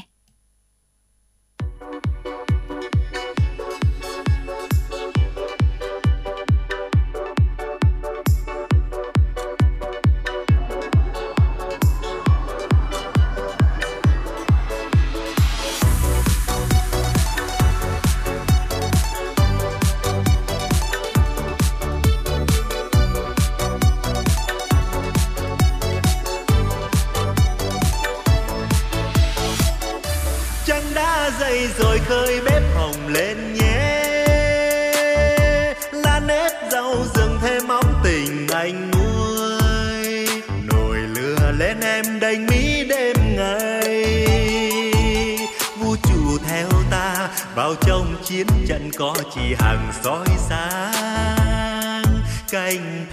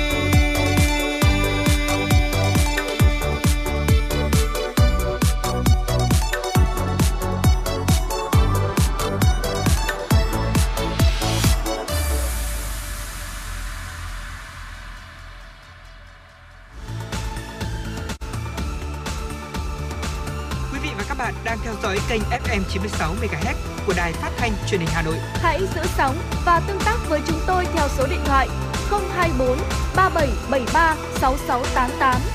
FM 96 đồng hành trên mọi nẻo đường. đường.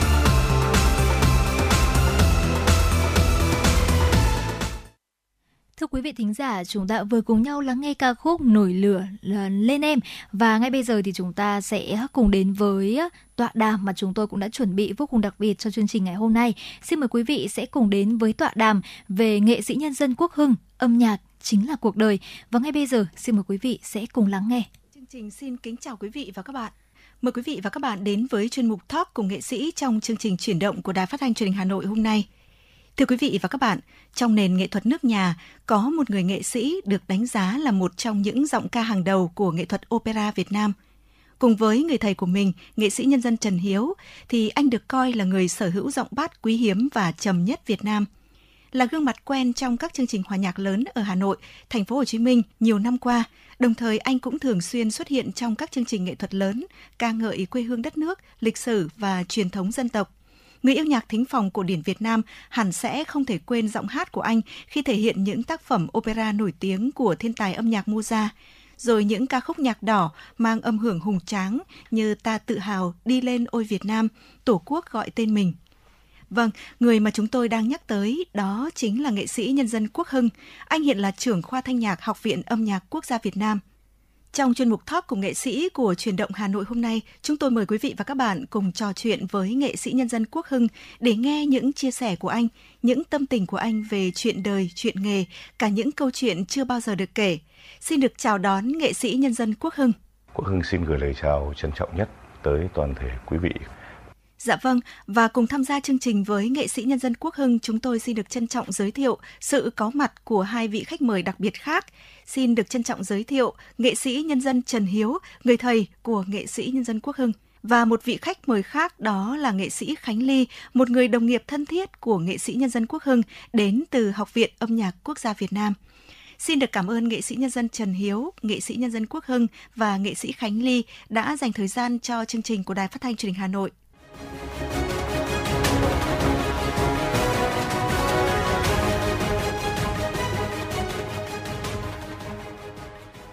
Dạ vâng, thực sự mỗi lần gặp anh Quốc Hưng chỉ cần nghe giọng nói của anh vang lên thôi thì Hường đã cảm thấy vô cùng ấm áp.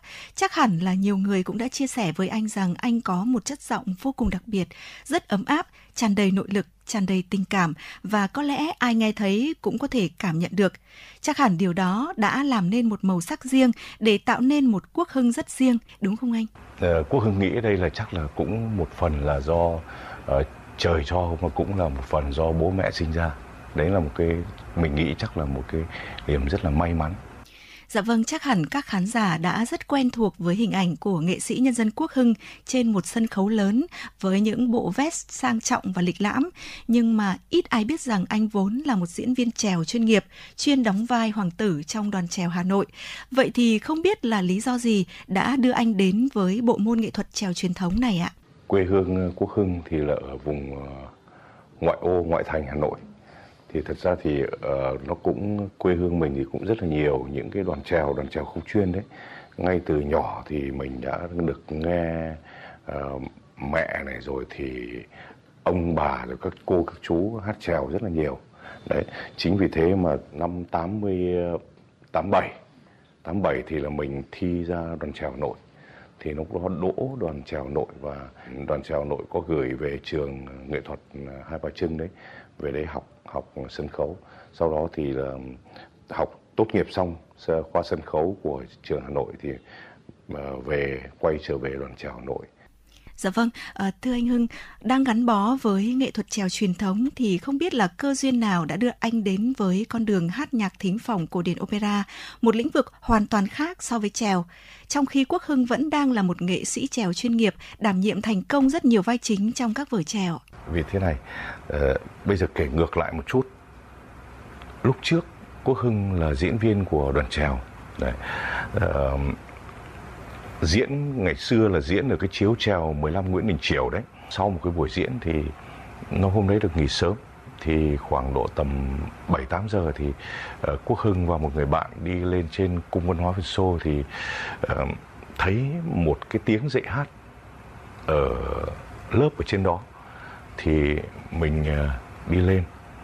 Nó cứ hút mình và mình đi lên thì ngó vào phòng thì thấy thấy nghệ sĩ ờ, lúc đấy thì không biết là nghệ sĩ dân quý dương đâu. Thì mới gõ cửa vào thì hỏi bác cho cháu học hát. Thế là thầy mới bảo uh, cháu làm gì? Cháu cháu là sinh viên ạ. Thế là thầy bảo thế thì uh, ở đây uh, hát cho bác nghe một bài xem uh, cái cái cái khả năng của cháu như thế nào thì thật ra thì quốc hưng lúc ấy thật ra nói nói dối là sinh viên nhưng mà mình là diễn viên rồi cho nên mình cũng khá là tự nhiên.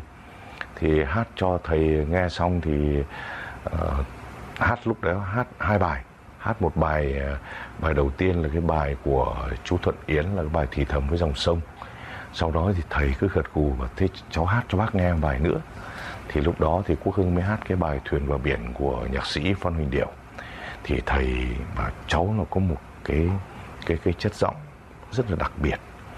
Và bác khuyên cháu nên thi vào nhạc viện mà học. Cháu ạ không thì nó rất là phí. Thì ngày mai nhạc viện bắt đầu thi rồi. Mà bây giờ thì hồ sơ thì chắc không kịp. Bây giờ bác viết cho cháu một cái cái thư. Viết cho cái thư tay thì tờ giấy gấp vào thôi. Đấy thư giới thiệu. Thì ngày mai cháu vào trong ờ, trường ờ, trong trong nhạc viện đấy thì là cháu uh, cháu cháu chen vào cháu đưa cho cô diệu thúy cái bức thư này. Thì quốc hưng sáng hôm sau dậy rất sớm thì vào thì các thí sinh đã rất tập trung rất là đông rồi. Nhưng ngày xưa cái lúc đó thì là uh, tuyển sinh thì là các thí sinh vẫn được vào xem nhau chứ không như bây giờ. Đấy cái lúc đấy ờ, cái cái khóa đấy vào thì khoảng độ hơn 100 người vào vào vào thi trong cái lớp cái khóa của Quốc Hưng. Thì là sau đó rất là đông và mình chen được vào thì à, hỏi thì đưa cho cô Diệu Thúy cái cái cái cái cái lá thư thư tay thầy Quý Dương. Thì cô mới xem thì cô bảo thôi được thôi để đây cháu ra ngoài sau đó cuối buổi thì cháu vào đây. Thì quốc hưng ra ngoài đợi đến cuối buổi thì sau đó cô diệu thúy có gọi vào. Gọi vào thì lúc đấy các bạn ngồi đông lắm và cả hội đồng giám khảo cả cô diệu thúy này cô mỹ bình này thầy trần hiếu này Ờ, ờ, bác à, vũ hướng này rồi thầy à, quang thọ này. Đấy lúc ấy hội đồng cũng rất là đông. Thầy quốc hưng lên. Lên thì hát đúng hai bài hôm hôm hôm qua hát cho thầy Quý Dương. Thì thấy mọi người cũng gật gù thì mình cứ cảm nhận tại vì cảm nhận là chắc là mình đỗ rồi. Mình thấy gật gù xong đó học sinh vỗ tay to lắm. Đấy thì thầy Hiếu xong đó thầy Hiếu vào đây rồi cậu đây rồi. Thì là thầy Hiếu đứng lên thì thầy đây con ra đây để thầy thử giọng. Thì ờ, thầy uh, ngồi trên piano xong thầy đánh thử bao giờ thầy đánh thử như thế nào giai điệu như thế nào thì con la theo như thế. Thì lúc đó quốc hưng cũng la được thầy đánh như thế nào la thế. Và thầy cũng thấy gật gù lắm tâm đắc. Ờ, sau đó thì là um, thi xong thì chuyên môn thì mình mình cảm nhận cái cảm nhận thôi và chắc chắn là mình đỗ tại vì mình thấy các thầy ánh mắt các thầy cô dành cho mình tình cảm lắm. Thế Thì sau đó thì chiều chiều ngay chiều hôm đó thì là thi môn ký xương âm thì lúc đó thì là bác Vũ Hướng ấy, giáo sư Vũ Hướng thì mới hẹn là Quốc Hưng chiều chiều chiều chiều chiều nay à, đúng 2 giờ kém 15 cháu lên trên cái phòng này bác sẽ dẫn vào trong hội đồng thẩm âm tiết à, thi ký xương âm để bác giới thiệu thì tại vì Quốc Hưng không biết một nốt nhạc gì cả. Thì sau đó thì bác mới dẫn vào rồi thì uh, xin thưa với hội đồng đây không phải là uh, người nhà tôi nhé cũng không phải con cháu không phải người thân quen gì cả. Cái bạn này là được anh quý dương anh giới thiệu vào thi cuối cùng. Và đây là một cái chất giọng rất là đặc biệt và hội đồng ở dưới thanh nhạc thì đã dành cho bạn cái số điểm rất là cao đấy, thì bây giờ xin hội đồng ký xưng âm này cố gắng nhẹ tay để mà chúng ta lấy được một cái giọng hát nó rất là tốt như thế này. Thì là đấy, lúc đó thì là hội đồng thì thật ra đúng là khó thật. Đến khi vào thi thì mình ngồi ở một cái ghế, xong đó những, đánh những giai điệu piano, xong mình ghi ra thành nốt nhạc, thành bản nhạc. Không thể ghi nổi, mà không thể biết nó là cái nốt gì. Sau đó đưa một cái bản nhạc đọc thì nó thật lúc đấy quốc hưng nhìn cái nốt nhạc thì nó nó không khác gì cái giá đỗ cả. Cứ ngược lên, ngược xuống. Thật ra thì không biết gì mà để mà đọc thì tôi cũng rất là may lúc đó thì có giáo sư vũ hướng đã nói trước, cho nên các thầy châm trước là cũng cho quốc hưng một cái điểm để mà đủ vào trong nhạc viện hà nội. Khi có giấy báo đỗ thì chính thầy hiếu lại cầm cái giấy báo mang đến đoàn trèo. Thầy lại mang đến tận đoàn trèo cho quốc hưng rất là xúc động vì được thầy mà mình mình rất là ngưỡng mộ rồi để mang cả giấy báo đến đoàn trèo. Thì lúc đó thì quốc hưng cầm cái giấy báo của nhạc viện hà nội. Đỗ, nhưng mà trong lòng không biết phân vân, bây giờ mình đang là diễn viên của đoàn trèo rồi. Đang đang diễn viên, chiều nào cũng diễn. Mà bây giờ nhận cái giấy báo này, vào nhập trường có nghĩa là mình phải bỏ đoàn trèo. Đấy. Chăn trở đấu tranh rằng giành giật giữa ở lại và đi đi và ở lại đấy nhưng quốc hưng vẫn quyết định vẫn quyết định là đi Dạ vâng, nghe giọng nói của nghệ sĩ nhân dân Quốc Hưng thì người ta cảm nhận thấy có một sự nghiêm túc rất lớn ẩn chứa trong đó. Vậy thì không biết là tính cách của anh ngoài đời có thực sự như vậy hay không ạ? Thật ra thì ờ, đối với Quốc Hưng ấy thì là tất cả các uh, sinh viên học sinh trong uh, học viện âm nhạc cũng như là khoa thanh nhạc thì lúc nào cũng nhìn thấy thầy là có có nghĩa là lúc nào cũng nghĩ thầy là rất là khó tính mà rất là khó gần nhưng khi tiếp xúc rồi thì các em và thầy rất là dễ gần và rất là hiền và thầy rất là cởi mở Từng là một diễn viên trèo chuyên nghiệp, anh đến với nhạc thính phòng cổ điển. Vậy không biết điểm chung của nghệ sĩ trèo Quốc Hưng và nghệ sĩ hát opera Quốc Hưng là gì thưa anh? Thật ra thì hát trèo khi khi khi khi ờ, Quốc Hưng còn là diễn viên trèo thì lúc đó thì Quốc Hưng vẫn còn khá là người cũng khá là mảnh khảnh. Lúc đấy chỉ khoảng, khoảng độ hơn 60 hơn 60 cân. Đấy thì lúc đấy thì vào những cái vai hoàng tử thì trang hóa trang rồi thì mặc quần áo thì cũng khá là đẹp ờ, đến khi khi sang trong lĩnh vực opera thì bắt đầu nó béo lên nó béo lên về cái giọng trầm cái giọng trầm opera thì nó cần cái độ nặng độ đầm của giọng hát. Cho nên quốc hưng thì lúc đầu thì cũng không không không không không không có ý đồ giảm cân. Đấy vẫn cứ để nguyên và có đã có lúc mà quốc hưng lên đến uh, 96 97 kg đấy thì sau đó thì như một cái giọng những cái lúc mà béo như thế thì là cái cái cái giọng hát của mình cái sức khỏe của mình rất là tốt và cái giọng của mình nó xuống nó rất là đầy nó dày. Đấy đấy là giữa uh, trèo và opera nó rất là khác biệt Vậy thì làm thế nào để có thể cân bằng được giữa hình thức bên ngoài của một nghệ sĩ khi phải lên sân khấu diễn trước đông khán giả và vẫn có được một sức khỏe tốt để có thể thể hiện một cách tốt nhất những tác phẩm của mình trên sân khấu? Ngay ngày đầu tiên Quốc Hưng vào trường bắt đầu học buổi đầu tiên thì gặp uh, thầy dạy, thầy nghệ sĩ nhân dân Trần Hiếu. Thầy trước khi vào lớp thì thầy cũng đã nói chuyện, thầy bảo trước khi các con muốn làm nghệ sĩ thì trước tiên các con phải là lực sĩ trước đã. Thì mới hát được. Thì cái câu nói đấy của thầy thì nó lúc nào cũng uh, văng vẳng bên tai. Mà sau suốt cả một cái quá trình học thì bắt đầu khi vào trường nhạc thì mình rất là chăm chỉ tập thể dục. Sáng nào cũng dậy rất là sớm chạy mấy vòng hồ. Thật ra thì cái này nó là rất tốt cho cho cho cái hơi thở cho cái giọng hát sức khỏe của người nghệ sĩ. Dạ vâng.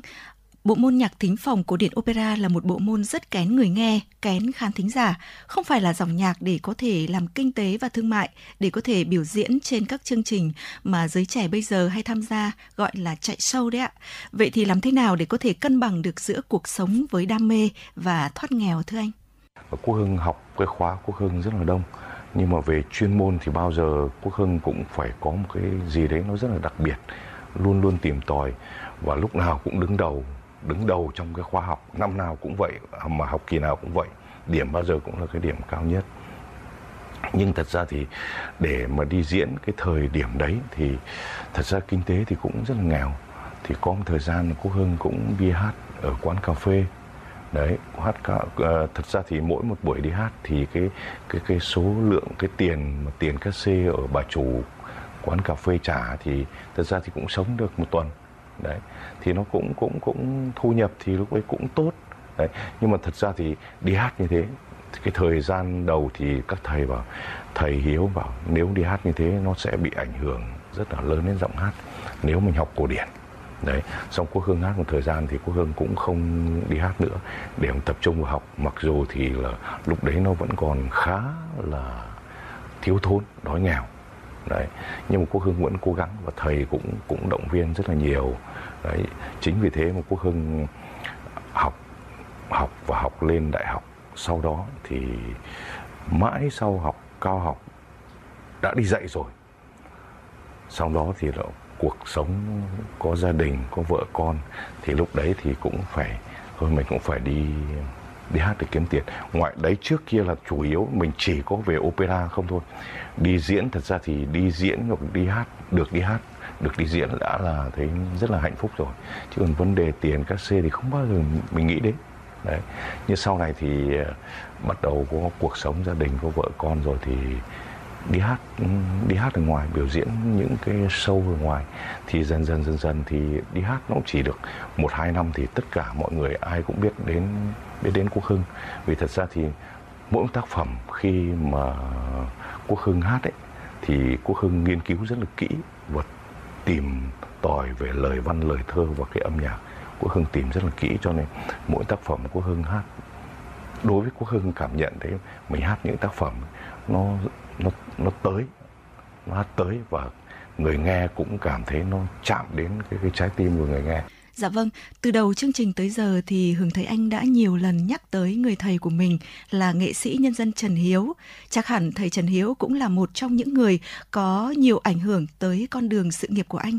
Thật ra thì thầy Hiếu thì thầy đối với thầy Hiếu thì như là người người cha thứ hai của mình đã cho mình cuộc sống, cho mình nghề nghiệp, cho mình tất cả những cái gì mình có bây giờ đấy đấy là một người thầy phải nói đối với bản thân mình thì mình nghĩ thầy là một người thầy vĩ đại đối với quốc hưng Dạ vâng, thưa thầy Trần Hiếu, thầy vừa nghe người học trò của mình chia sẻ về thầy, không biết là cảm nhận của thầy về người học trò của mình thì sao ạ, thưa thầy? Học trò thì nhiều lắm. Tôi nếu mà đi khắp đất nước này thì nơi nào tôi cũng gặp học trò. Kể từ Tây Bắc, Việt Bắc cho đến tận Cà Mau thì những người học trò tôi hiện nay Ờ, Ờ, đứng hát trên sân khấu có dạy ở trong các trường cũng có. Thì đấy là một cái cái kỷ niệm rất là đẹp trong cuộc đời mình. Thế còn hưng ấy thì tôi bắt đầu dạy uh, uh, cũng cũng cũng là cũng là một cái một cái kỷ niệm rất thú vị. Bởi vì uh, quốc hưng là vốn là diễn viên trèo trèo trèo hà nội hà nội ấy. À, mà trèo trèo trèo chuyên nghiệp ấy chứ không phải trèo nghiệp dư. À, thế rồi uh, quốc hưng thì muốn là đi học thanh nhạc để cho nó tốt cho nghề trèo thế thế mà vào trường thì muốn phát triển cái cái cái, cái hát trèo của mình lên mà học kỹ thuật ấy, thì tôi cũng ờ, thấy thú vị bởi vì uh, đấy là một ý hay. Và cũng có một cái cái thú vị thứ hai là cú hương lại là giọng trầm mà trong cái cuộc đời tôi tôi dạy thì mới dạy được có khoảng độ ba bốn giọng trầm là cùng. Ở Việt Nam mình thì giọng cao rất nhiều nam cao nam trung rất nhiều nhưng nam trầm hiếm lắm. Thế thì ờ, dạy lúc đầu theo nguyện vọng của quốc hưng là dạy để mà quốc hưng hát trèo. Nhưng mà sau thấy cái giọng quốc hưng có một cái giọng tuyệt vời. Là một cái giọng trầm tuyệt vời của việt nam. Thì bỗng dưng mình đổi hướng. Tôi quyết định là dạy quốc hưng theo cái kiểu cổ điển. Thế cho nên là cuối năm uh, thứ tư thì quốc hưng đi thi uh, hát uh, toàn quốc. Thì cậu ấy được giải. Ờ, trước khi đi thi còn bảo thôi ờ, đấy là trung cấp đấy. Em xong cái chuyến này thì rồi em xin phép thầy rồi em ra rồi em còn phải ờ, đi kiếm tiền nuôi mẹ nuôi nuôi em nữa. Nhà cô hương cũng nghèo. Thế nhưng mà cái cuộc thi ấy làm cho cô, cô hương phấn khởi phấn chấn lên và quyết định hai thầy trò quyết định thôi. Dù thế nào nữa có đi kiếm gì cứ đi kiếm nhưng thầy trò mình học tiếp đại học. Thế thì học tiếp đại học thì là năm 2000 thì ai ngờ một diễn viên trèo thi cổ điển toàn quốc của Việt Nam năm 2000 lại được giải nhất. Đấy. Thế cái đó là cái tôi cũng rất thú vị nhưng mà cũng phải nói là công của cô Hưng cũng rất nhiều, một sự cố gắng nỗ lực chuyển hẳn cái cái hướng hát của mình. Và bây giờ đương nhiên vừa là người thầy chủ nhiệm khoa lại vừa là giọng trầm uh, đã được mọi người yêu mến thì thì thì tôi nghĩ là là cái cái mà mình mong mỏi thì đã đã đạt được.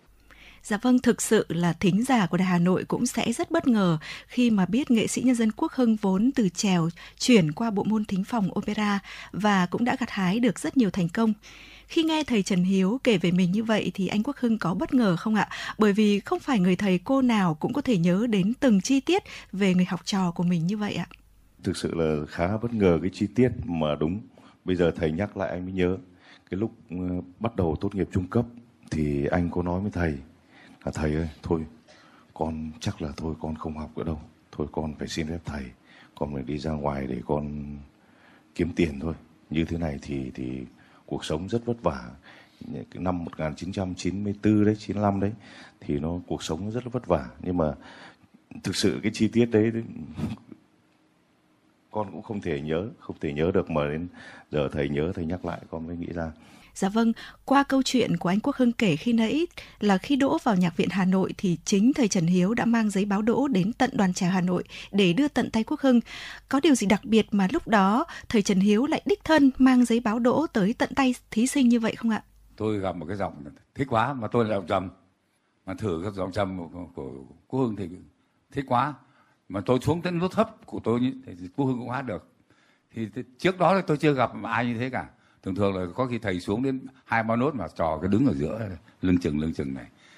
Thế thì, thì đối với người thầy thì nó có thể làm nghề nghề giảng dạy mà. Thì cái yêu nhất mà mình mình cần đấy cái chú ý nhất này là giọng. À, ngoài ra thì phải nói là một thanh niên như như cú hưng này to lớn còn cao hơn thầy cơ mà thì mình yêu quá. Cho nên là cũng sợ là nó có chuyện gì thì tôi mới đến tập đoàn.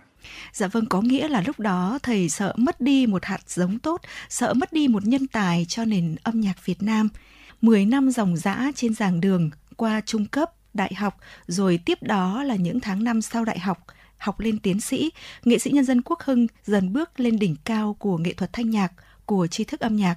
Anh được giữ lại trường làm công tác giảng dạy ba công việc song hành trong con người anh, trong cuộc đời nghệ thuật của anh, là một người thầy giảng dạy, là một người trò tiếp tục nghiêm túc học sau đại học và là một người nghệ sĩ biểu diễn. Và điều đáng biểu dương là cả ba công việc này anh đều hoàn thành rất tốt. Thầy Trần Hiếu, thầy có cảm nhận như thế nào về người học trò của mình trong lúc này thưa thầy? Vâng thì nó nó là một cái hạnh phúc. Trong cuộc đời tôi thì tôi cũng thấy nó có nhiều cái may. Thế là học trò làm việc được rất nhiều ở rất nhiều nơi từ đỉnh bắc cho đến tận cà mau vẫn có trò của tôi thì thì, thì trò thì người này hát người kia dạy. Mà hiện nay ở mỹ với ở trung ở bên nhật cũng có học trò tôi nó dạy nữa. Thì thì mình thấy nó vui. À, đối với quốc hương cũng là một niềm hạnh phúc trong cuộc đời mình. Dạ vâng, còn người học trò năm ấy, à, nghệ sĩ nhân dân Quốc Hưng, anh thấy ở người thầy của mình có những điều gì đặc biệt mà anh muốn học hỏi? Bởi vì một người thầy mà gắn bó với mình lâu như thế, 10 năm thì chắc hẳn ngoài chuyên môn ra, người thầy đó chắc chắn có điều gì đó đặc biệt khiến cho mình muốn gắn bó. Mỗi một uh, sinh viên, học sinh sinh viên của nhạc viện thì cái con đường học nghệ thuật của người ta rất là dài. Cả một cái quá trình là như mình học là học 9 năm đấy 9 năm mà khi lên lớp chỉ có một thầy một trò thôi ờ, thì uh, cái tình cảm giữa người thầy với người trò thì nó không khác gì cái người người cha mình cả. Thậm chí còn có thể là gắn bó và làm việc với mình, gắn bó hơn cha mẹ của mình cơ. Đấy, cho nên thực sự là cái tình cảm của thầy với trò thì nó có một cái gì nó vô cùng đặc biệt. Thầy hiếu có một cái là dạy học không bao giờ cáu. Đấy, bao giờ cũng thấy căng thẳng quá, thầy lại chuyển sang nói một câu chuyện gì đó để cho học sinh quên hết những cái, những những cái mà không làm được đi, xong thầy lại dạy lại từ đầu. Thầy có một cái đức tính mà thực sự rằng là tôi bây giờ tôi cũng đã học được cái đức tính đó của thầy. Đối với học sinh của tôi cũng thế, không bao giờ tôi cáu gắt với học sinh cả. Những lúc nào không làm, các em không làm được thì tôi sẽ gợi một cái câu chuyện, gợi mở một câu chuyện hoặc là kể một câu chuyện gì đó để cho các em nó quên đi những cái bài vừa qua, các em nó không làm được. Sau đó một lúc vào chúng ta làm lại từ đầu thì cái hiệu quả nó rất là cao Dạ vâng, không chỉ được khán thính giả biết đến qua những ca khúc cách mạng nổi tiếng mà nghệ sĩ nhân dân Quốc Hưng còn chinh phục được rất nhiều khán thính giả bởi những bản tình ca lãng mạn trữ tình. Vậy thì cảm xúc khi thể hiện hai dòng nhạc này có khác nhau như thế nào ạ? hát những cái thể loại như lá cờ đảng này ta tự hào đi lên hoặc tổ quốc gọi tên mình thì những cái đấy thì là nó phải cũng phải đóng vào những cái kỹ thuật đấy giờ đóng khung những cái vị trí âm thanh vào những cái kỹ thuật nhất định. Cho nên khi một cái vị trí âm thanh nó một cái đạt đến một cái nốt cao đó, thì tự dưng nó cứ nhảy vào cái vị trí âm thanh đấy. Mình cũng không quá cần thiết phải đưa âm thanh vào đấy, vì nhưng quan trọng thật ra thì hát một tác phẩm nào cũng thế. Ví dụ như ca ngợi quê hương đất nước hoặc là những cái bản tình ca thì đối với mình nó quan trọng nhất, nó là phải trái tim trái tim của người nghệ sĩ muốn hát cái tác phẩm đó mà muốn lột tả cái tác phẩm kể chuyện cái tác phẩm đó bằng âm nhạc cuối năm 2022 thì anh đã cho ra mắt album Gửi Dĩ Vãng là tuyển tập 10 ca khúc về tình yêu. Vậy thì không biết lý do gì đã khiến cho Quốc Hưng quyết định cho ra mắt album tình ca này? Những cái bản tình ca của Ngô Thụy Miên từ Công Phụng hoặc là uh, rất là nhiều những các ờ, nghệ các các nhạc sĩ khác. Thì ngày xưa lúc mà mình còn đang học trung cấp ấy thì lúc đó thì mình đã bắt đầu đi hát đi hát ở ngoài hát rất là nhiều. Giữa năm thứ hai thì bắt đầu mình đi hát đi hát những cái nhạc tình này ở các tụ điểm cà phê của Hà Nội. Lúc đó thì phát triển rất là mạnh thì cũng được khán giả rồi thì những người ấy đón nhận rất là uh, trân trọng thật ra thì lúc đó thì mình ngồi với lại nhà báo Quang Long cũng là một người em mà cũng là cái người đồng hành với với với với mình rất là nhiều. Rồi nhạc sĩ Kiên Ninh, nhà sản xuất âm nhạc thì cũng cũng ngồi với nhau và bây giờ thôi. Anh Quốc Hưng phải làm một cái gì cho nó mới. Chứ bây giờ anh vẫn cứ hát cổ điển, vẫn cứ hát cái kia thì ừ, khán giả thì những cái đấy mọi người đã biết về anh nhiều rồi. Anh mới chợt nghĩ là bây giờ anh sẽ hát lại những cái nhạc tình những cái bản ờ, tác phẩm ờ, ngày xưa là anh đã từng hát hát rất là nhiều Dạ vâng, quay trở lại cuộc trò chuyện của ngày hôm nay, chúng tôi rất vui được giới thiệu người đồng hành cùng nghệ sĩ nhân dân Quốc Hưng trong chương trình hôm nay, đó là nghệ sĩ Khánh Ly, một người đồng nghiệp thân thiết đã gắn bó với nghệ sĩ nhân dân Quốc Hưng cả trên con đường nghệ thuật và giảng dạy. Xin được chào uh, nữ MC xinh đẹp. Khánh Ly hôm nay rất là vui mừng và vinh dự được đến đây trò chuyện với nghệ sĩ nhân dân Quốc Hưng. Thưa nghệ sĩ Khánh Ly là một đồng nghiệp cùng đồng hành với nghệ sĩ nhân dân Quốc Hưng cả trong con đường nghệ thuật và giảng dạy. Theo chị thì điều gì đã làm nên nét đặc trưng nổi bật trong con đường âm nhạc của nghệ sĩ nhân dân Quốc Hưng? Nghệ sĩ nhân dân Quốc Hưng là một à, giọng ca rất là đặc biệt.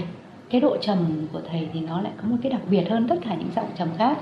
Vì vậy cho nên là tạo nên cái phong cách riêng của thầy và đó là đó là cái điều mà Linh nghĩ rằng là cái nét đặc trưng nhất của cái giọng nghị sĩ nhân quốc hưng làm nên nghị sĩ nhân dân quốc hưng ngày hôm nay. Bài học mà ly học được từ thầy hưng đó là sự chăm chỉ và yêu nghề. Bởi vì thầy hưng xuất thân từ một gia đình cũng tương đối là gia đình không phải là có điều kiện cho lắm. Và cũng không phải xuất, xuất thân từ là một nghệ sĩ ca sĩ hát chuyên về thanh nhạc để quá trình trở thành một cái một người nghệ sĩ nhân dân như ngày hôm nay thì thầy đã có một quá trình rèn luyện rất là khổ công. Và ly nghĩ rằng đó là cái điều mà ly đáng cần phải học hỏi nhất ở thầy khi nghe album gửi dĩ vãng của nghệ sĩ nhân dân quốc hưng ra mắt thì cảm nhận của nghệ sĩ khánh ly như thế nào ạ? Cảm nhận của khánh ly ngay từ cái buổi họp báo mà ra mắt um, album uh, gửi dĩ vãng của nghệ sĩ nhân dân quốc hưng vẫn còn đến tận ngày hôm nay. Bởi vì thực sự là điều bất ngờ bởi vì một nghệ sĩ opera có sức vang rất lớn mà lại hát một cái dòng nhạc trữ tình lại rất đạt yêu cầu, lại đi vào lòng người. Linh nghĩ rằng đó là một cái nét mà đặc trưng của nghệ sĩ nhân dân quốc hưng mà Linh nghĩ rằng không phải là nghệ sĩ nào có thể làm được. Cái âm nhạc này thì quan trọng nhất là cái cái cái cái tình ở trong cái tác phẩm. Nên có những cái mà nhiều lúc rằng là cái cái tình cảm mà hát vào trong phòng thu rồi nhưng mà cái tình cảm nó nó nó chưa đạt được. Mặc dù âm thanh rất là hay mình hát về âm nhạc rất là hay âm thanh hay nhưng mà mình nghe xong thì ra cái cái tình cảm mình nó vẫn chạch theo một quỹ đạo nó chưa đúng cái cái cái mà cái cái cái cái cái cái cái mình mong muốn. Thì mình lại phải bắt nhạc sĩ phải thu lại. Dạ vâng thưa quý thính giả, rất tâm huyết và tạo được những dấu ấn cả trong lĩnh vực biểu diễn nghệ thuật cũng như là trong giảng dạy. Nghệ sĩ nhân dân Quốc Hưng đã góp phần đào tạo nên rất nhiều những thế hệ nghệ sĩ trẻ hát opera nổi tiếng và đã có những thành công nhất định ở Việt Nam. Không biết là anh Hưng có những quan điểm riêng như thế nào về việc rèn người của mình ạ? Thật ra thì khi một ờ, học sinh mà cũng như một sinh viên, khi một em những em học sinh đấy thì khi đã đi theo con đường này rồi ấy, thì đã bắt đầu được học thôi được học thì các em đã bắt đầu nó đam mê rồi. Và nó nó thực sự rằng là nó rất là yêu thích. Đấy, từ cái đam mê và nó rất là chăm chỉ học về cái cách hát opera thì thực sự này, nó, cái vị trí âm thanh hơi thở và cái nội dung tác phẩm các em phải hiểu. Cho nên khi lúc học các thầy, các cô giảng giải, dạy các em rất là kỹ. Cho nên khi các em được học kỹ như thế rồi, bắt đầu tự dưng các em đã có một cái cái gốc rồi thì khi cứ mỗi một năm ví dụ năm thứ nhất năm thứ hai năm thứ ba càng ngày các em học các em lại càng hiểu thì các em càng ngấm. Dạ vâng vậy còn trở về với cuộc sống gia đình nghệ sĩ nhân dân quốc hưng cùng với người vợ của mình là nghệ sĩ đàn tỳ bà thu quyên. Cùng với gia đình của mình thì anh chị đã làm như thế nào để có thể giữ lửa cho cuộc hôn nhân khi mà cả hai người đều là những nghệ sĩ nổi tiếng thưa anh? Học ở trường nhạc uh, 5 năm thì Quốc Hưng ờ, yêu vợ bây giờ. Vợ Quốc Hưng thì lại là học từ nhỏ trong trường nhạc. Cho nên về những cái kiến thức âm nhạc thì thì thì thì thì bạn ấy rất là giỏi giỏi lắm. Cho nên nhiều cái là có những cái mà khi mình là sinh viên mình phải học, mình phải hỏi rất là nhiều. Bạn ấy rất là, cũng cũng là cái người mà chỉ bảo cho mình rất là nhiều về những cái kiến thức âm nhạc. Đấy. Thì ờ, đấy, hai hai người yêu nhau đến năm thứ thứ bảy thứ tám gì đấy thì mới quyết định là cưới. Cưới nhau về thì đấy sau một hai năm sau mới có con thì là cái cuộc sống của gia đình thì nó cũng vẫn cứ êm đềm.